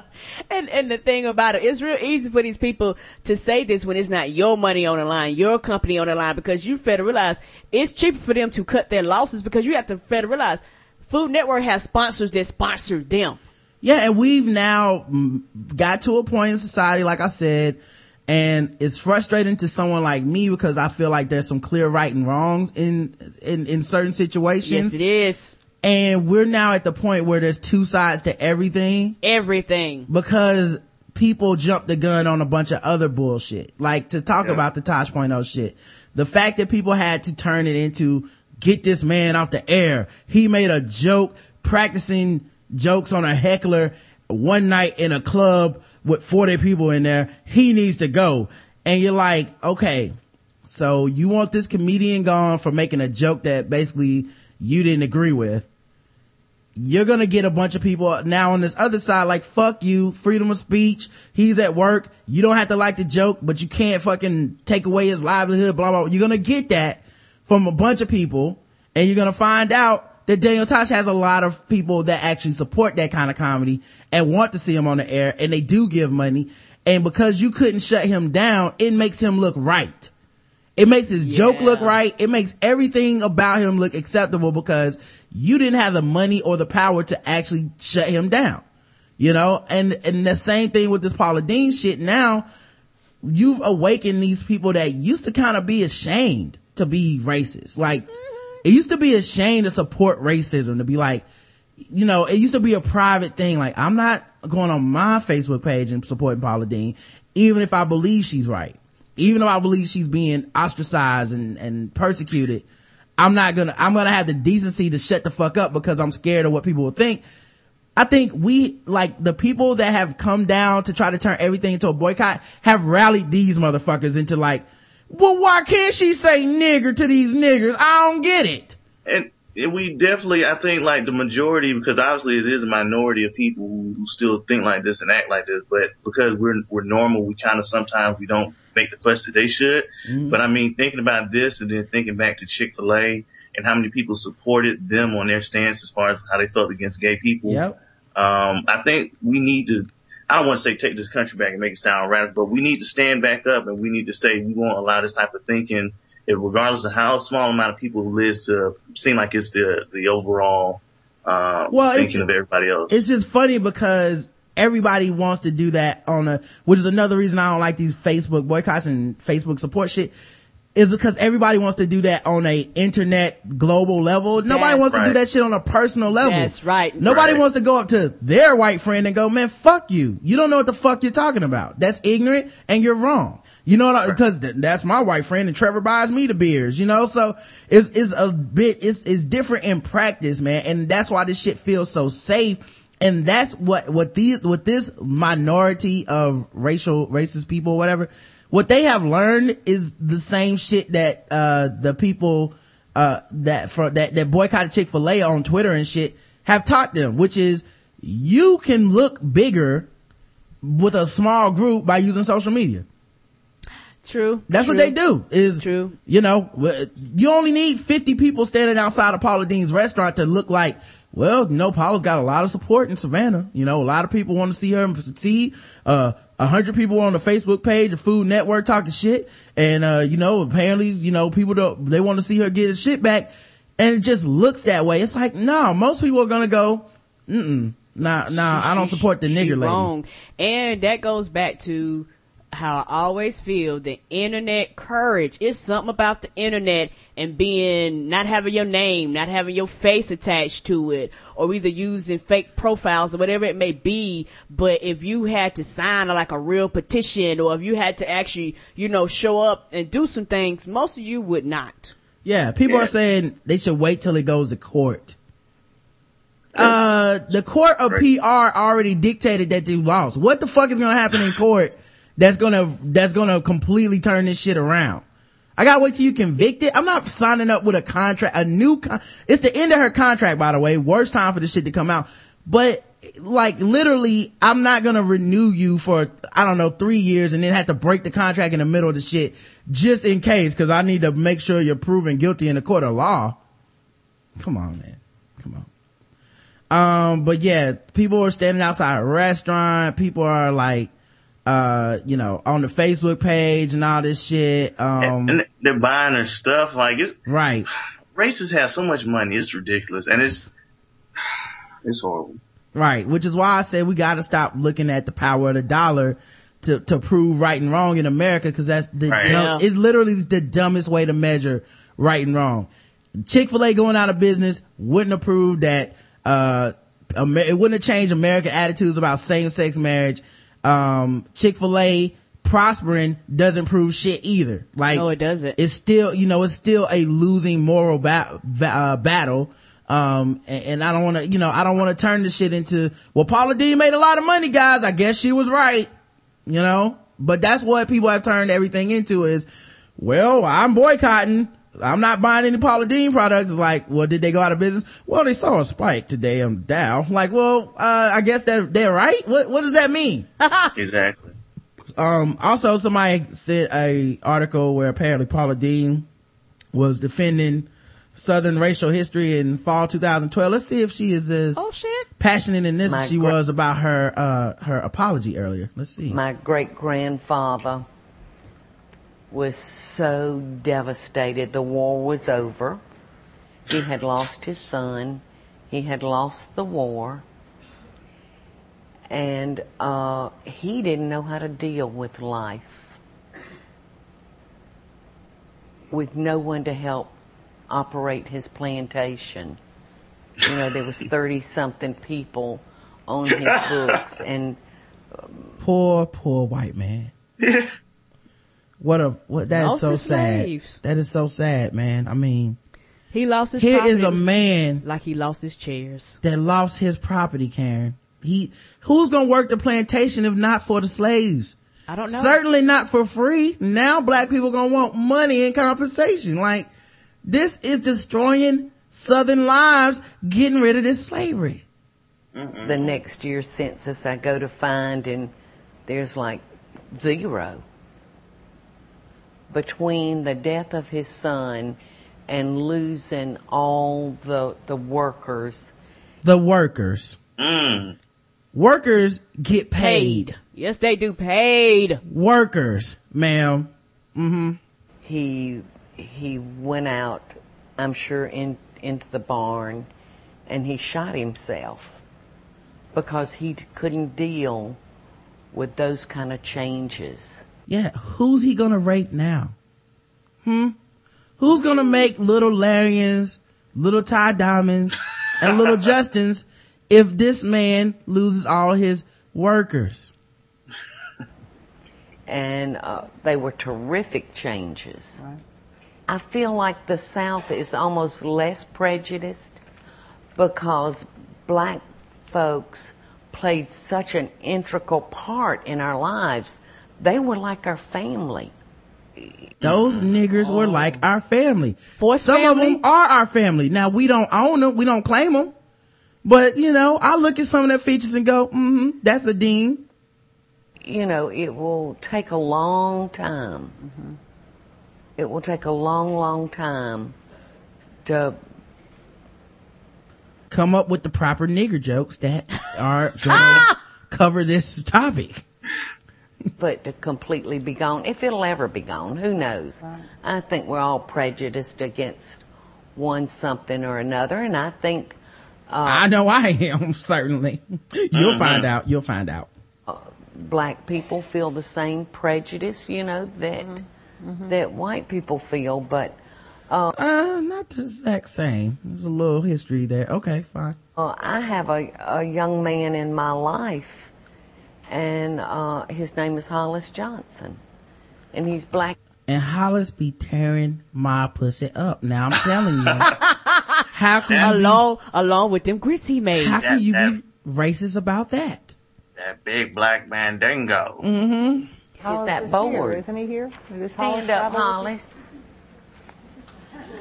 Is Hollis here? Come Hi, out Hollis. here, Hollis. Do that little We can't dance. see you stand. Go on up here. Go on up here and get the jangling, boy. Get the jigabooing, boy. Yeah. Oh man, I feel bad for Hollis, dog, cause he is her black friend today, you know? Yes. See what I got him wearing? See his little outfit? Say that again, Tye. Now, like, see what I got him wearing? See his little outfit? Mm-hmm. Go on, go on get them spoons, I, I Hollis. dressed him myself. mm-hmm. You can't see you standing against that dark board. Welcome to New York City. she couldn't help herself right there. Did she mean Welcome to blackboard? What can Did she mean blackboard? Couldn't see No, your black ass against you- that blackboard. couldn't see you standing against that dark board was what she said. Oh, Welcome to New York City. Welcome to the South.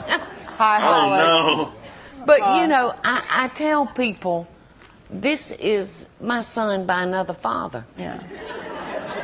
It really is. I mean, I There's love this young news. man. I would travel to hell with him, and I know I can trust him with my life.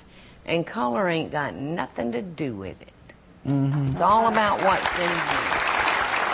Hollis. Thank you. I put him in a little suit. He laughs at all my nigger jokes. Uh, he has he has a monkey as a friend. He's a godsend, and uh, I love them for it. God damn it. Yeah, they dance on the porch too, little pretty porch monkeys. Mm-hmm. Yeah, she, she probably going to that uh that movie with uh Forest Whitaker is that that Butler for the presidents. Right? I'll Yeah. be first one in line for that. She'll be at the Ah. butler. She'll be for the butler. Um, all right, man. Let's get into some real racism. Let's show this bitch how it's done. How we really do things down here in the South. It's time for a little game that we like to call Guess the Race. Yes. Yeah, guess the race, people. Um, but first I need to read some of these, some of these people that defended her on Facebook. Carl Baker says, as a show watcher, I'm no longer watching any of your shows and will be asking the large family of 573 strong to stop supporting Food Network. Paula Deen did the dirty deed of honestly telling the truth.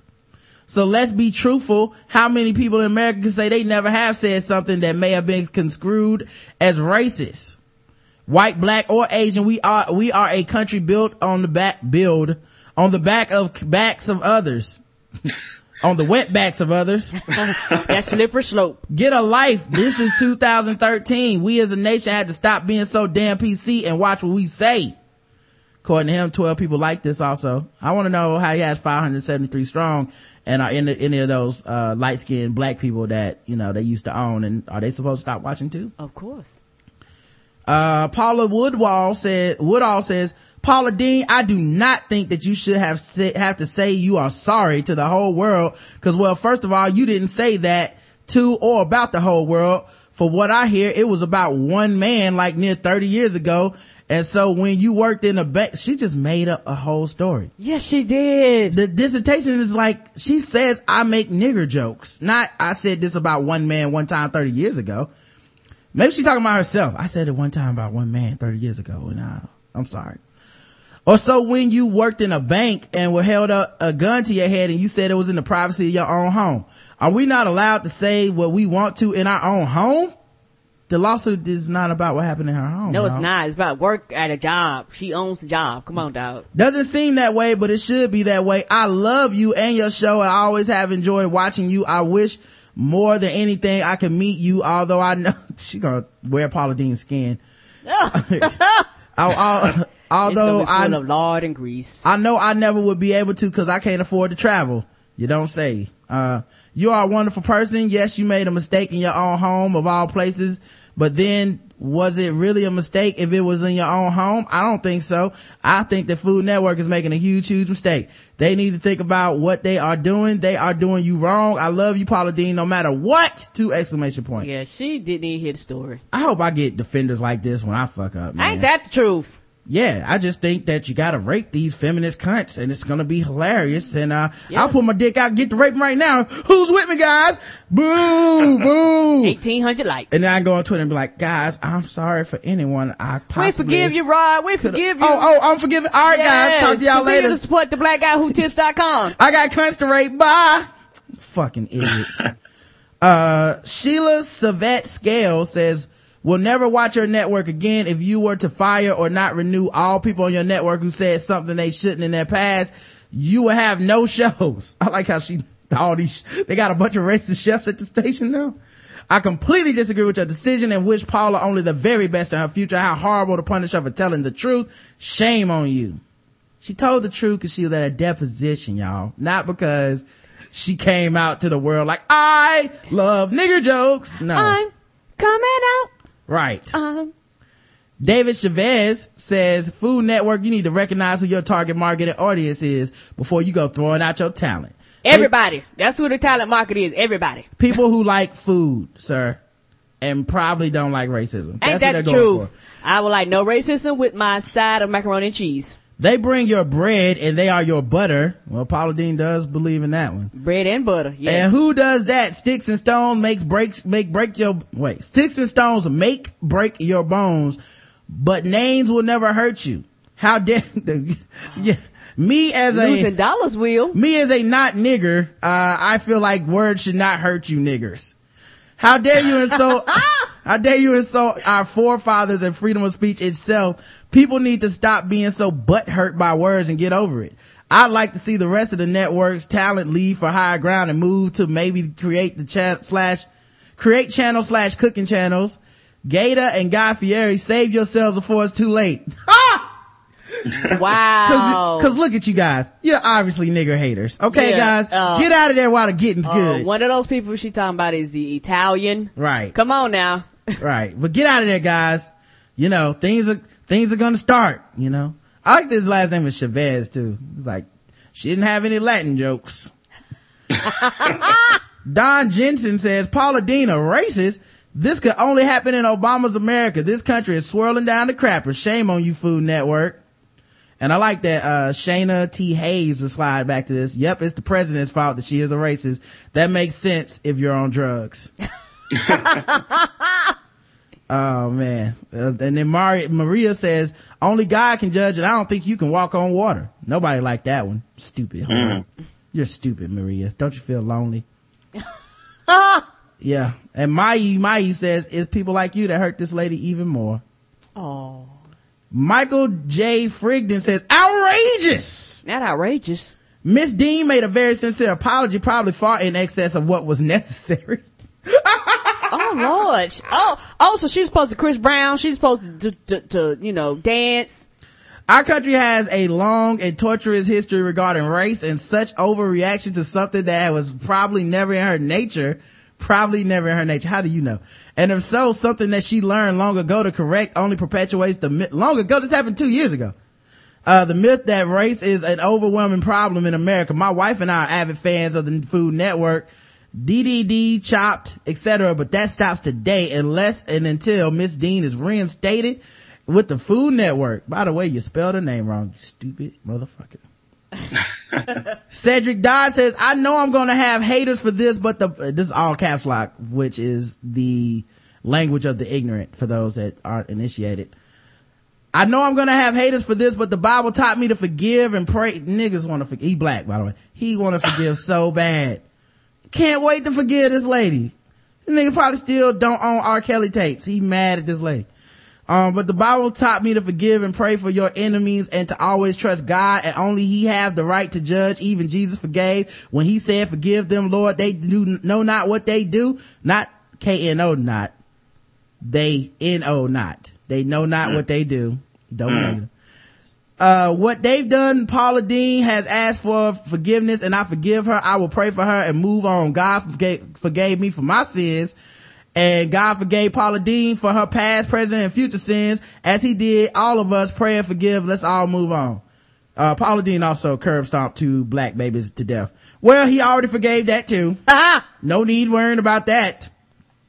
Uh, Bailey Barnes says, I would do everything I can to take down Food Network. Thank God for social media. No one liked this reply. So, uh, I think she's gonna have a hard time getting people to rally. Daisy Travel says, we take ourselves way too seriously.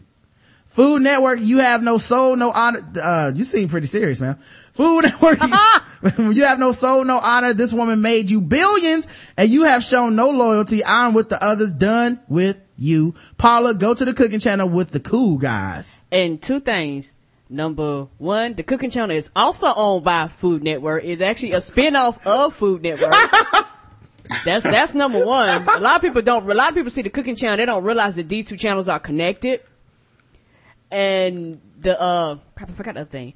Uh, oh, and the other thing is that um, You want me to read it again or whatever? Um, we take ourselves way too serious. Food Network, you have no soul, no honor. This woman made you oh, billions. about the loyalty. yes. How are they expected to have loyalty when we sign a contract? We sign a contract that says what you can and cannot do. Loyalty is not into this. Where are people in these fake loyalties? This, this same person failed to realize that most places, you, your job is not required to be loyal to you if you fuck up and break a contract. Yep. Mike Coward says you hypocritical SOBs. I was raised in Atlanta, Georgia and can tell you that everybody in the South over 60 used the N word at some time or other in the past. If everyone was judged by your standards, you would have no Southern cooks over 50 on your network. First of all, you said over 60. Okay. No more chop for me and I hope thousands like me. Paula, I ate in your restaurant before this network knew you. Took flying lessons where your son did. We stand by you. You Belle of the South and Bell is spelled B-E-L-L. No E on the end. Um, she is kind of shaped like a bell, but listen, here is the thing that's funny about this, uh, reply is people act like old folks don't learn to adapt. They've been adapting all their lives. That's how you get old. And one Yeah. day, so somebody goes to you and goes, hey man, nigger is out. Stop it. Oh shit, we not doing that no more? No more niggers. Alright, got it. That's it. That's the conversation. Sue Fertig said, way to go, Food Network. Fortunately, I do not currently have a subscription to your magazine. Furthermore, I will not be tuning in to any of your programming. Look it to your page or website for recipes and we'll be removing my like to your page. Let he who is without sin cast the first stone. She'll be fine without y'all. Mm-hmm. Doug Hughes says, Food Network, you've been chopped. Womp, womp, womp. Yeah, that was, anyway. Alright, now let's, let's show these people how to do racism right, cause it- Well, hopefully these people will defend our racism. I, I just uh, can I say one real thing? Of course, brother, of course. Um, I just want to say I'll forgive her, and I would petition for her to have her show back if she did these couple things, Mm-hmm. um, to show her goodwill to the black community. If she uh, did the same with Mr. Marcus, Okay. uh, if she bought some chicken wings from a shack in front of a liquor store, Mm-hmm. uh, she recited a 2 Chainz verse, Okay. and also if she made an account on Black Planet. Okay. Yeah, I mean, those are reasonable demands. You know, I'm, personally, I'm never gonna forgive her, but you know, that's just me. I feel like people, people overrate forgiveness anyway. Like, what does it matter if I forgive you or not? Yeah. Um, but you know, even, and even if I do forgive people, a lot of times it doesn't mean shit cause like, I forgive you, but I ain't forgetting shit. Like, Exactly. you forgiven that and fucking 95 cents will get you a bus pass, dude. I'm not, it's worthless. I forgave you, still fuck you. How about that? I forgive a bunch of people that I'm like, fuck you. That happens all the time. I'll be like, yo, uh, I forgive you for saying that shit, dog. Oh, cool. Can we hang out? No, man, fuck you. Never. You still said that shit. Like, I don't know. People think forgiveness is the reset button to life. It don't mean shit, but I'm over it and I'm not gonna hold it against you anymore except when I wanna hold it against your ass. Yeah. Alright, man, let's talk about this, this racism. Tye Diamond has been on the show before. Uh, he's one of the premier Today, family- guessers of the race.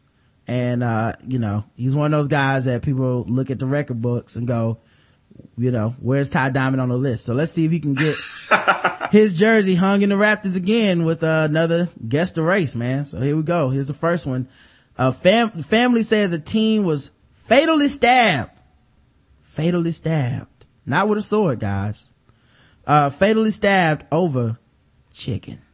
Oh shit. Today, family and friends will hold a vigil for a 17 year old killed in the district in a fight over chicken.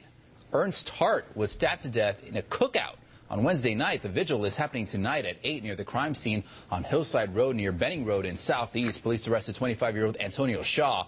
He's charged with second degree murder. Hart's family members say Shaw was a friend and the two argued over a piece of chicken when that deadly stabbing happened. The sad part is it was actually KFC chicken from a bucket. It wasn't Aw. even, yeah, it wasn't even actually real chicken. Um, all right, Tye, guess the race. Um, I think they are so black. Michael Jordan wouldn't even sell them Jordans. Aw, that's serious right there. It's real. Uh, what Paula D would refer to as free, the free help. Mud says one God. Kentucky fried chicken black says Brenda APA. African Puerto Rican homeless guy. One whose skin doesn't absorb lotion. Darky, dark skinned nigga. Aw. Paula Deen's help staff, tar black at cookout or at a cookout. At, it was at a cookout, not, not the cookout location, not the store. Sean, especially from the chicken grease, the correct answer is black. Everybody involved in the story Yes. was black. Uh, the, the, it was a dead giveaway when it came down to the chicken. I felt like We everybody ate should ribs with this dude. We ate ribs with the dude. Um, well, uh, yeah, so, um, what's my other article? Okay, now this one is from my new favorite site, pimppreacher.com. Ah! Uh, pimppreacher.com is so good. Uh, I'm sad I didn't know about this before. This is Guess the Race. Um, apparently Dr. Karry D. Wesley at Antioch Fellowship Missionary Baptist Church, Guess the Race, is now in the process of disconnecting members who have failed to send in a monthly tithe to his church. What? That's right. So somebody, he's, he, he pays for people's lights, cable, or phone, uh, you know, through the church membership program. But if, uh, you know, i if you're not paying your tithes, they cut it off. Um, so it's charity, but with a catch. Wow. Mm-hmm. Pastor Wesley is, this is from a member of the church that, that snitched on him. He said, Pastor Wesley is really trying to keep up with the other growing ministries in the area. Therefore, he has placed pressure on the members to increase their tithe in order to pay off the church in seven years. The only reason he's pushing for us to pay off the church is so he can build a bigger church. Damn. He doesn't care if I'm sick, shut in, or if I've lost my home as long as I spend, my, spend, send in my tithe. What really makes me upset is no one from the church has even visited or called to check on us. I could be in a crack house for all he cares, as long as he receives my tithe from that crack house. uh, so, uh, apparently they, he sent this out, this, this letter to the, to the, to the, uh, wait, congregation, uh, to let everybody know. So, uh, this is the letter, and of course, there's some editorializing at the beginning. Okay, so, okay, all, this is so very offensive to me. We have not attended Antioch when the pastor did a campaign demanding that everyone increase their tithing for the debt-free in Jubilee campaign. I like how you made it rhyme like that make it okay. I guess so. Increase your tithe to over 10%. That's the minimum, y'all. Debt-free in Jubilee. Uh, cam- campaign so the new church could, could be paid off 23 years early. 23 years early. Why you take out a 30 year mortgage then? Ain't that the truth? Then he got mad and canceled already existing programs in retaliation when tithing didn't go up. So you had, it's like, oh, we're gonna have the bobbing for apples with the church today? That is canceled. Tithes ain't high enough. Vacation Bible study, cancel it the whole week. Cancel it. I give you a real vacation. Turn off, turn off, turn off their lights. No, not that vacation. Let that not be light. At any rate, we received this letter in the mail regarding verification of active membership. As you see, bylaws state that in order to be considered an active member, you have to A, attend two services per month for six consecutive months, or Oh, I know we took attendance. Mm-hmm. Two, make a financial contribution at least once a month, meaning even if you've never attended a service, you may send money to be counted as, you may send money to be counted as an active member. So yeah, you don't actually have to go to church. Also, It's or. So he, he, he really don't care about trying to give you the word or anything. It's like, we'll take your body or your money. We need one of the two. You can either listen to this now. If you listen to this, listen to the wording. Attend two services per month for six months and slash or, which means the only actual requirement is number two. Yep. Make financial contribution at least once a month. That's what he's here about. That's what he's about. And either way, too, if, if you're going to church, obviously you're gonna be giving money there. So Right. you, you're giving them money either way. Per the letter, they have decided to do an outreach based on financial contribution and based a determination on membership or financial contribution based because apparently taking attendance is too hard. Why not hire a consulting firm? Because they most certainly have the money to develop a census and everyone that received these letters could have been sent a census or a postcard to be returned stating via check boxes whether they consider themselves active members. Uh, anyway, forget that part. That's just them editorializing. All right. Here's the actual letter. Oh, the letter that he wrote. To greet you with the love of our Lord and the joy of Jesus. Uh oh, this is gonna be good. In December 2012, Pastor Wesley announced to the congregation that Antioch Church would kick off a project called C-A-L-L during 2003. Project Call is an acronym for checking Antioch's legitimate listing. The Antioch church family began in 1986, September 1986, May 2013, uh, 15, wait, May 2013, 15,688, uh, individuals have joined the family. Some of our family members have passed away and are now resting with the Lord. Other family members didn't give enough money and they are in hell. oh, we kicked them out. Other family members have notified us that they've chosen to unite with other churches. Some family members are, well, we are not certain what's going on with some family members. That's why we're taking the time to write you today. Project Call is our attempt to verify who still belongs to this family. We desire to have an accurate listing of active members. It also, this it's also the step that we have taken to purge the membership rosters of those who have decided to do something different. We don't want our membership numbers to be overstated to our database or, or our database out, outdated. Church is talking about databases now. Wow. According to our church constitution and bylaws, an active member of the Antioch church is one who, for at least six consecutive months, or as a new member, regularly attends a minimum of two worship services per month and or made a minimum of one financial con- contribution on a monthly basis. It is nearly impossible to take attendance in our church, uh, church our size. A more reasonable measurement of that is our financial contribution. So only the money counts for attendance. That's all. Mm-hmm. Plus there's a biblical mandate for us to bring our tithes and offering to the storehouse. We've noticed that during the last 12 calendar months, April 12 to 2013, we were, you were financially absent. According to our records, your contributions for the 12 month period stated zero dollars. Mm-hmm. Instead of assuming we are writing to find out if you're still a member of Antioch Church. If you're no longer a member, please disregard this communication in 60 days. If there has been no financial activity, your name will be automatically removed from the list of active members. Oh no no, and also from the Book of God. You right. Know. Also from the list of people that can go to heaven. Yeah. yeah.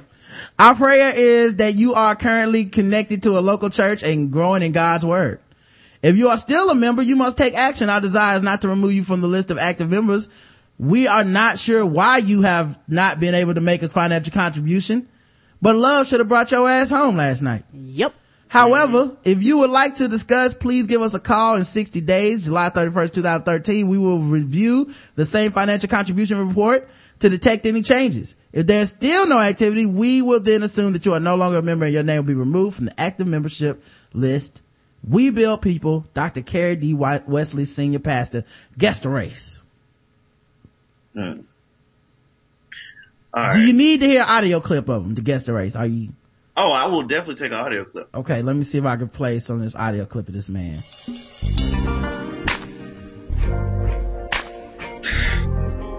Damn, they're getting sexy with Jesus. That's smooth, ain't it? Jesus, come and get this pussy right. Mm.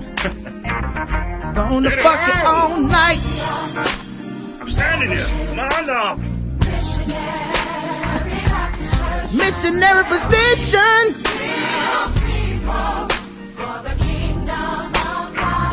Let me lay some hands on you. Uh. Get on your knees. Get on your knees and, and pray to him.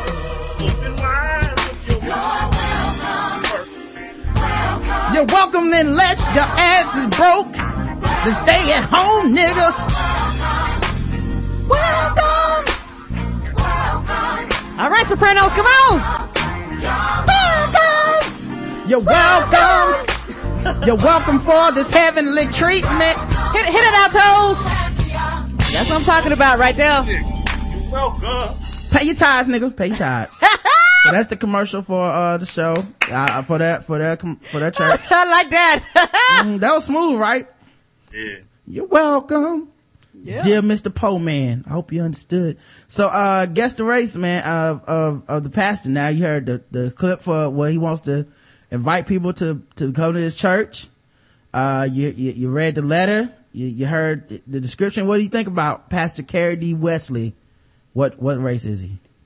Uh, he is so black, he makes, uh, Ellen DeGeneres look like, uh, no, no, no, no. He looks, Wesley Snipes like Ellen DeGeneres. All right. And his hair is so permed that he makes Al Sharpton jealous. All right, cool. Let me see the, what people think. One who wears suits in the Steve Harvey collection. One who is conti- who continues to keep a credit score of 520 because he is from the street, Creflo Dollar Black. Creflo eight dollar black and he also went to the Dan Gilbert Theology School. Oh. Eddie gotta get that man love long Paula D. Greasy greasy big lip, ashy knee, cocoa butter smelling negra. uh, no, let's see. Uh, Eddie Long stroke, jigaboo black, Eddie Long victim. Never seen that one before. Church members yell out, preach nigga during sermons and it's not Paula Deen. it's not Paula Deen black. Uh, he made the flyer words rhyme black cause he trying to ball. yeah. Somebody mentioned that we were slow jamming with Jesus just now. Drives a Cadillac with gold rims, blackety black black. White Jesus worshiping black guy preacher with a perm going to the Bahamas this summer. Oh. Uh, made his, made his fly, made his flyer rhyme black, niglet, darker than the Kuma's G, Gee. Correct answer is black. Black. He was a black man, y'all. He, he was up there, right? I'm, I can't wait to go back to that site. I'm, I'm gonna make that a thing. that's, that's my site, dog. These, these motherfuckers have audacity, dog. Um, all right, here's another one. Charleston police on Friday arrested a 17 year old accused of accidentally shooting himself in the leg at his ex-girlfriend's home. That's right, he chatter bombed himself.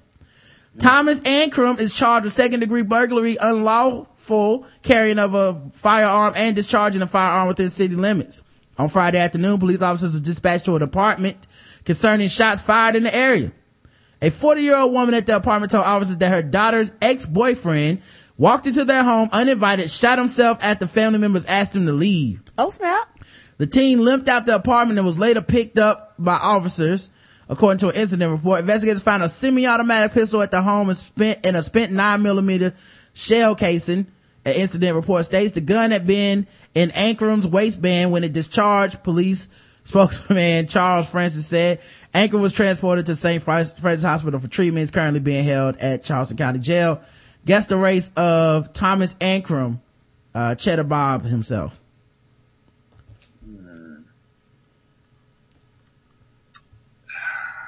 Wouldn't it be cool if he was wearing, wouldn't it be cool if he was wearing a Plaxico Burress jersey at the time? Wouldn't that have been cool? uh, so you went with white? Yes. All right, let's check the chat room. Hank and Dean Venture bl- white, Jet black, uh, Venture Brothers white, non-shooting shooting spook, Paula D. Tech, Plaxico Burress black. Uh, I got no place else to go white. I'm locking my room door, mom. You don't own me white. Gouda Robert. Whiter, Gouda Robert. That's good. Whiter than Oprah's panty liners, ivory. Oh. Cops lying for you white, light bulb white. The correct answer is black. Oh. oh. Everybody went white, man. He's a black dude. And looking at his, at his hair, man, he looked like the kind of brother that would shoot himself over a chick, you know? Oh, put it, put it in the chat room. I wonder if he was trying to pull the gun out to hurt people or if he like reached for the, reached for the gun and like, and shot himself in the leg on purpose. Like, I love you so much. I shoot myself in the leg. Um, all right, let's see. I think we got, um, a couple more. Oh, actually, no, it's about time for sword ratchetness. We, we almost at an hour and a half. Uh, here, here's the last guess the race. This is for double the racism points, Tye.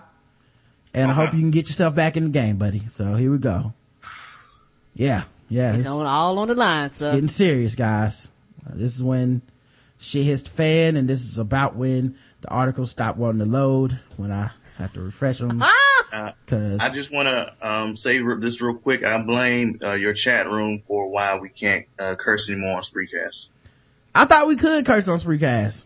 Nah, they like censoring words now. So Well, I was I'm cursing yesterday. I was cussing up a storm. Maybe it's cause I'm the, maybe it's cause I'm the moderator. I don't know. All right, here we, uh, uh, I, and I was reading their guest the race just now. They had curses in it, didn't it?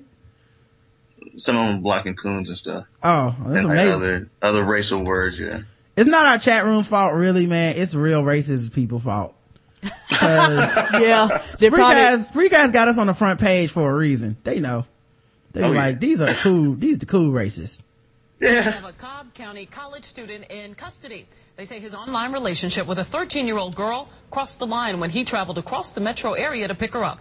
Channel 2's Ross Cavitt is live in Cobb with what allegedly happened after the two met in person for the first time. Ross. Well, apparently, according to investigators, he was able to hide a 13 year old girl in his home's bedroom for a month without anybody apparently realizing it. The arrest warrants paint a picture of a crime that apparently blossomed online. Police put out the lookout for the missing teen back in May. They noted the young girl was a frequent user of social media websites like Facebook and others called Sneet and Tagged. Many of those websites are oh, specifically designed for people to hook up with others and form relationships. Ginger Robbins with Cobb-based Safe Path says more and more kids and teens are turning online for their relationships, and many don't understand which ones are good and which are bad. They create their own world. It, it looks good, it sounds good. Even when I see in front of me it's not what it appears to be, I tend to make up what I want it to be. And that is the danger for teens. Police say 21-year-old college student Joshua Maishrock chatted up the 13-year-old girl on one of those websites, and earlier this year traveled from East Cobb to Covington to pick her up. According to the arrest warrant, between May 2nd and June 5th, Maishrock was able to hide the 13-year-old girl in his bedroom here at this East Cobb home. During that time, the warrant says they engaged in sexual encounters several times. Maishrock faces charges in Newton and Cobb counties here, facing four felonies, including child molestation, statutory rape, and enticing a child. A clear case, experts say, that young children online often cannot determine what's right and what's wrong. Because they're stupid. Yeah, and the uh, disappearance of that 13 year old made a lot of news in Newton County and had a lot of folks extremely worried. They're thankful that she at least is uh, is back home. Anytime Maishrock, as you saw, nobody was home at his house here in East Cobb County. He's being held tonight without bond. We're live in East Cobb. Ross Cavitt, Channel 2 Action News. All right, Tye, Tye Diamond. Guess the race. All right. I just want to say a first off, shout out to Georgia. um, so white that they're defending uh, Paula Deen. Whiter than Uncle Joey from Full House. Now that's white. Uh, have mercy. White. East Cobb white as grits and Swiss cheese. Why don't you have a seat over there, white? Well, he's looking for the cleanest, purest person. White, you can have your privacy in the black home. You can't have privacy in the black home. Caucasoid, one of the sons of the South, so white when she goes missing, niggas remember her name. We're talking about the dude though. Sweet tea and cookies white. Having sweet tea and a cheese sandwich with Chris Hansen white. Sweeter, Cinco sweet tea and cookies white. a lot of sweet tea and cookies in here. Uh, milk toast white. The correct answer is white. He was a white man. Tye Diamond got back into the game. Yes, he did. Yes. hmm Um, I'll do one more guess the race before I do sword ratchetness. Uh, Eagle Point, Oregon, an Eagle Point man has been arrested after Jackson County Sheriff's Office say he killed a lamb on his property and tried to rape his wife multiple times. Rape the wife of the lamb or his own wife? His own wife. Oh, okay.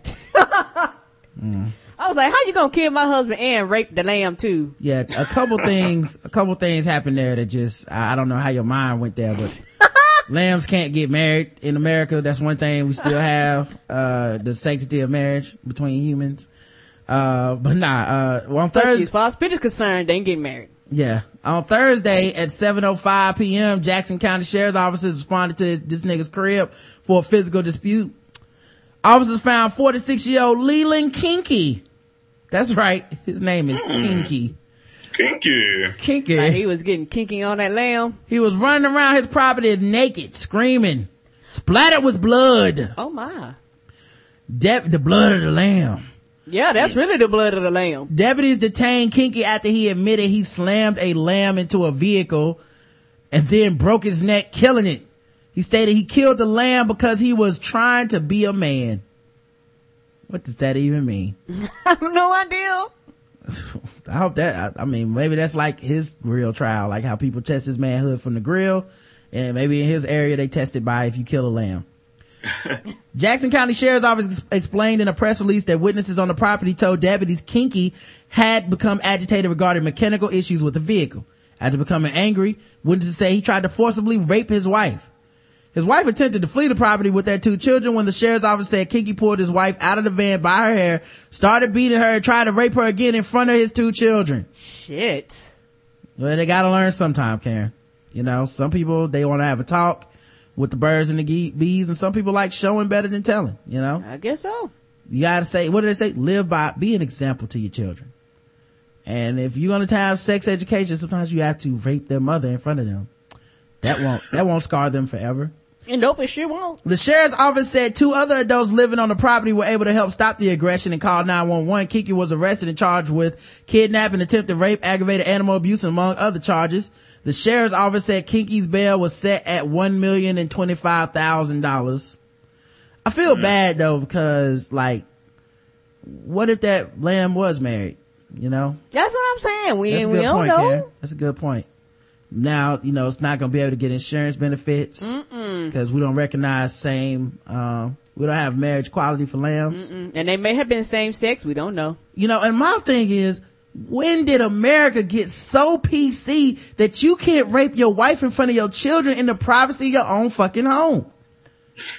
In the privacy of your own property. Yeah, bring Paula Deen back. I will not watch the Food Network until this man is allowed to rape his wife in front of his two children and kill a lamb ah, on national TV. Not to mention beating your wife. You can't beat your wife in front of your kids. God damn. Now, what is this world coming to? I forgive him already. Okay. Mm-hmm. I just heard about this two seconds ago. He hasn't apologized, but I forgive him. Uh, Todd Diamond guest the race of Leland Kinky. All right. Uh, Kinky had a little lamb, and he is white as snow. All right, according to the chat room, uh, everybody's gonna say what? Let me see.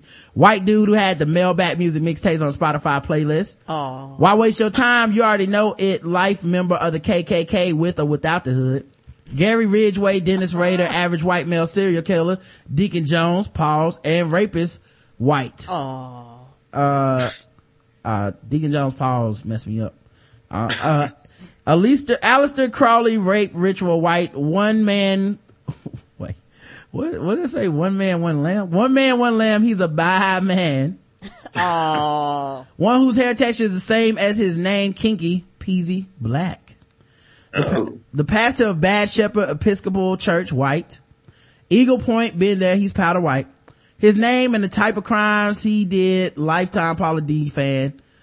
Uh, Eagle Point or Oregon, come on dog, whiter than Mitt Romney having brunch at Paula Deen's house, crackers. Oh. Lamb, chops, rape along white, no shame in raping wife in front of Ah! others equal white privilege, lamb raping white guy. Correct answer is white. You got it right. Yeah. You got it right, I mean, man. right. When when you rape a lamb hmm or a woman, um, that's all I want to say. Uh, it's primarily to serve two purposes. you slap the lamb upside the head to get an initial step on the defender. Uh, the second purpose, Second, whenever you slap a lamb, it's, uh, or, or a woman, uh, normally it, it causes them to blink. Uh, despite suffering cuts and stab wounds, Isaac Granberry said he would rush again to the aid of a stranger. Well, this is an odd way to start a sort of ratchetness, isn't it, Karen? When Isaac G. Granberry heard a woman outside his apartment screaming at 2 a.m. Sunday, his hope, he said, was that it would just be girls having fun, not actual screaming. But just in case he grabbed a cane sword as he ran from his apartment. Oh snap. And as he assessed the situation, he saw a man straddling a woman, pinning her hands above her head. The 19 year old Oregon State University student concluded that there was nothing playful about the situation. When he reached the attacker, he struck him on the head with his cane sword. Because when you own a sword, every problem becomes something you can slice through. Ain't that the truth? Now I would have ran out the door with my phone and called the cops, but this man said, I have on this cane sword. I'm prepared to take this situation. The cane sword is a weapon that looks like an ordinary walking cane, but when it's cur- with its curved handle and pulled from a walking stick portion, a sword emerges, a- a- This is a ninja. attached to the handle. Mm. I didn't want to kill him, Granberry said, explaining that is why he hit the man over the head with the cane's handle. Hitting him with that part of the sword was like hitting him with a golf club. According to Granberry, after he hit the man identified by police as Douglas T. Von Ian, 22, of Sheridan, he was tackled from the side by a second man whom police identified as Anthony Bassetti, 19, of Corvallis. The woman Granberry had rushed to help was identified as Kaylee Cook, 20 of Oregon City. According to police reports, Cook and Van Ewen have been dating for two years. Cook took issue Friday with the police account of events during a brief phone interview. She denied Granberry's statement and said that Van Ewen was, was on top of her. That, that said he was on top of her. She said, that's a lie. All I have to say is that I am not a victim. He is my boyfriend. So he is allowed to rape me. Okay.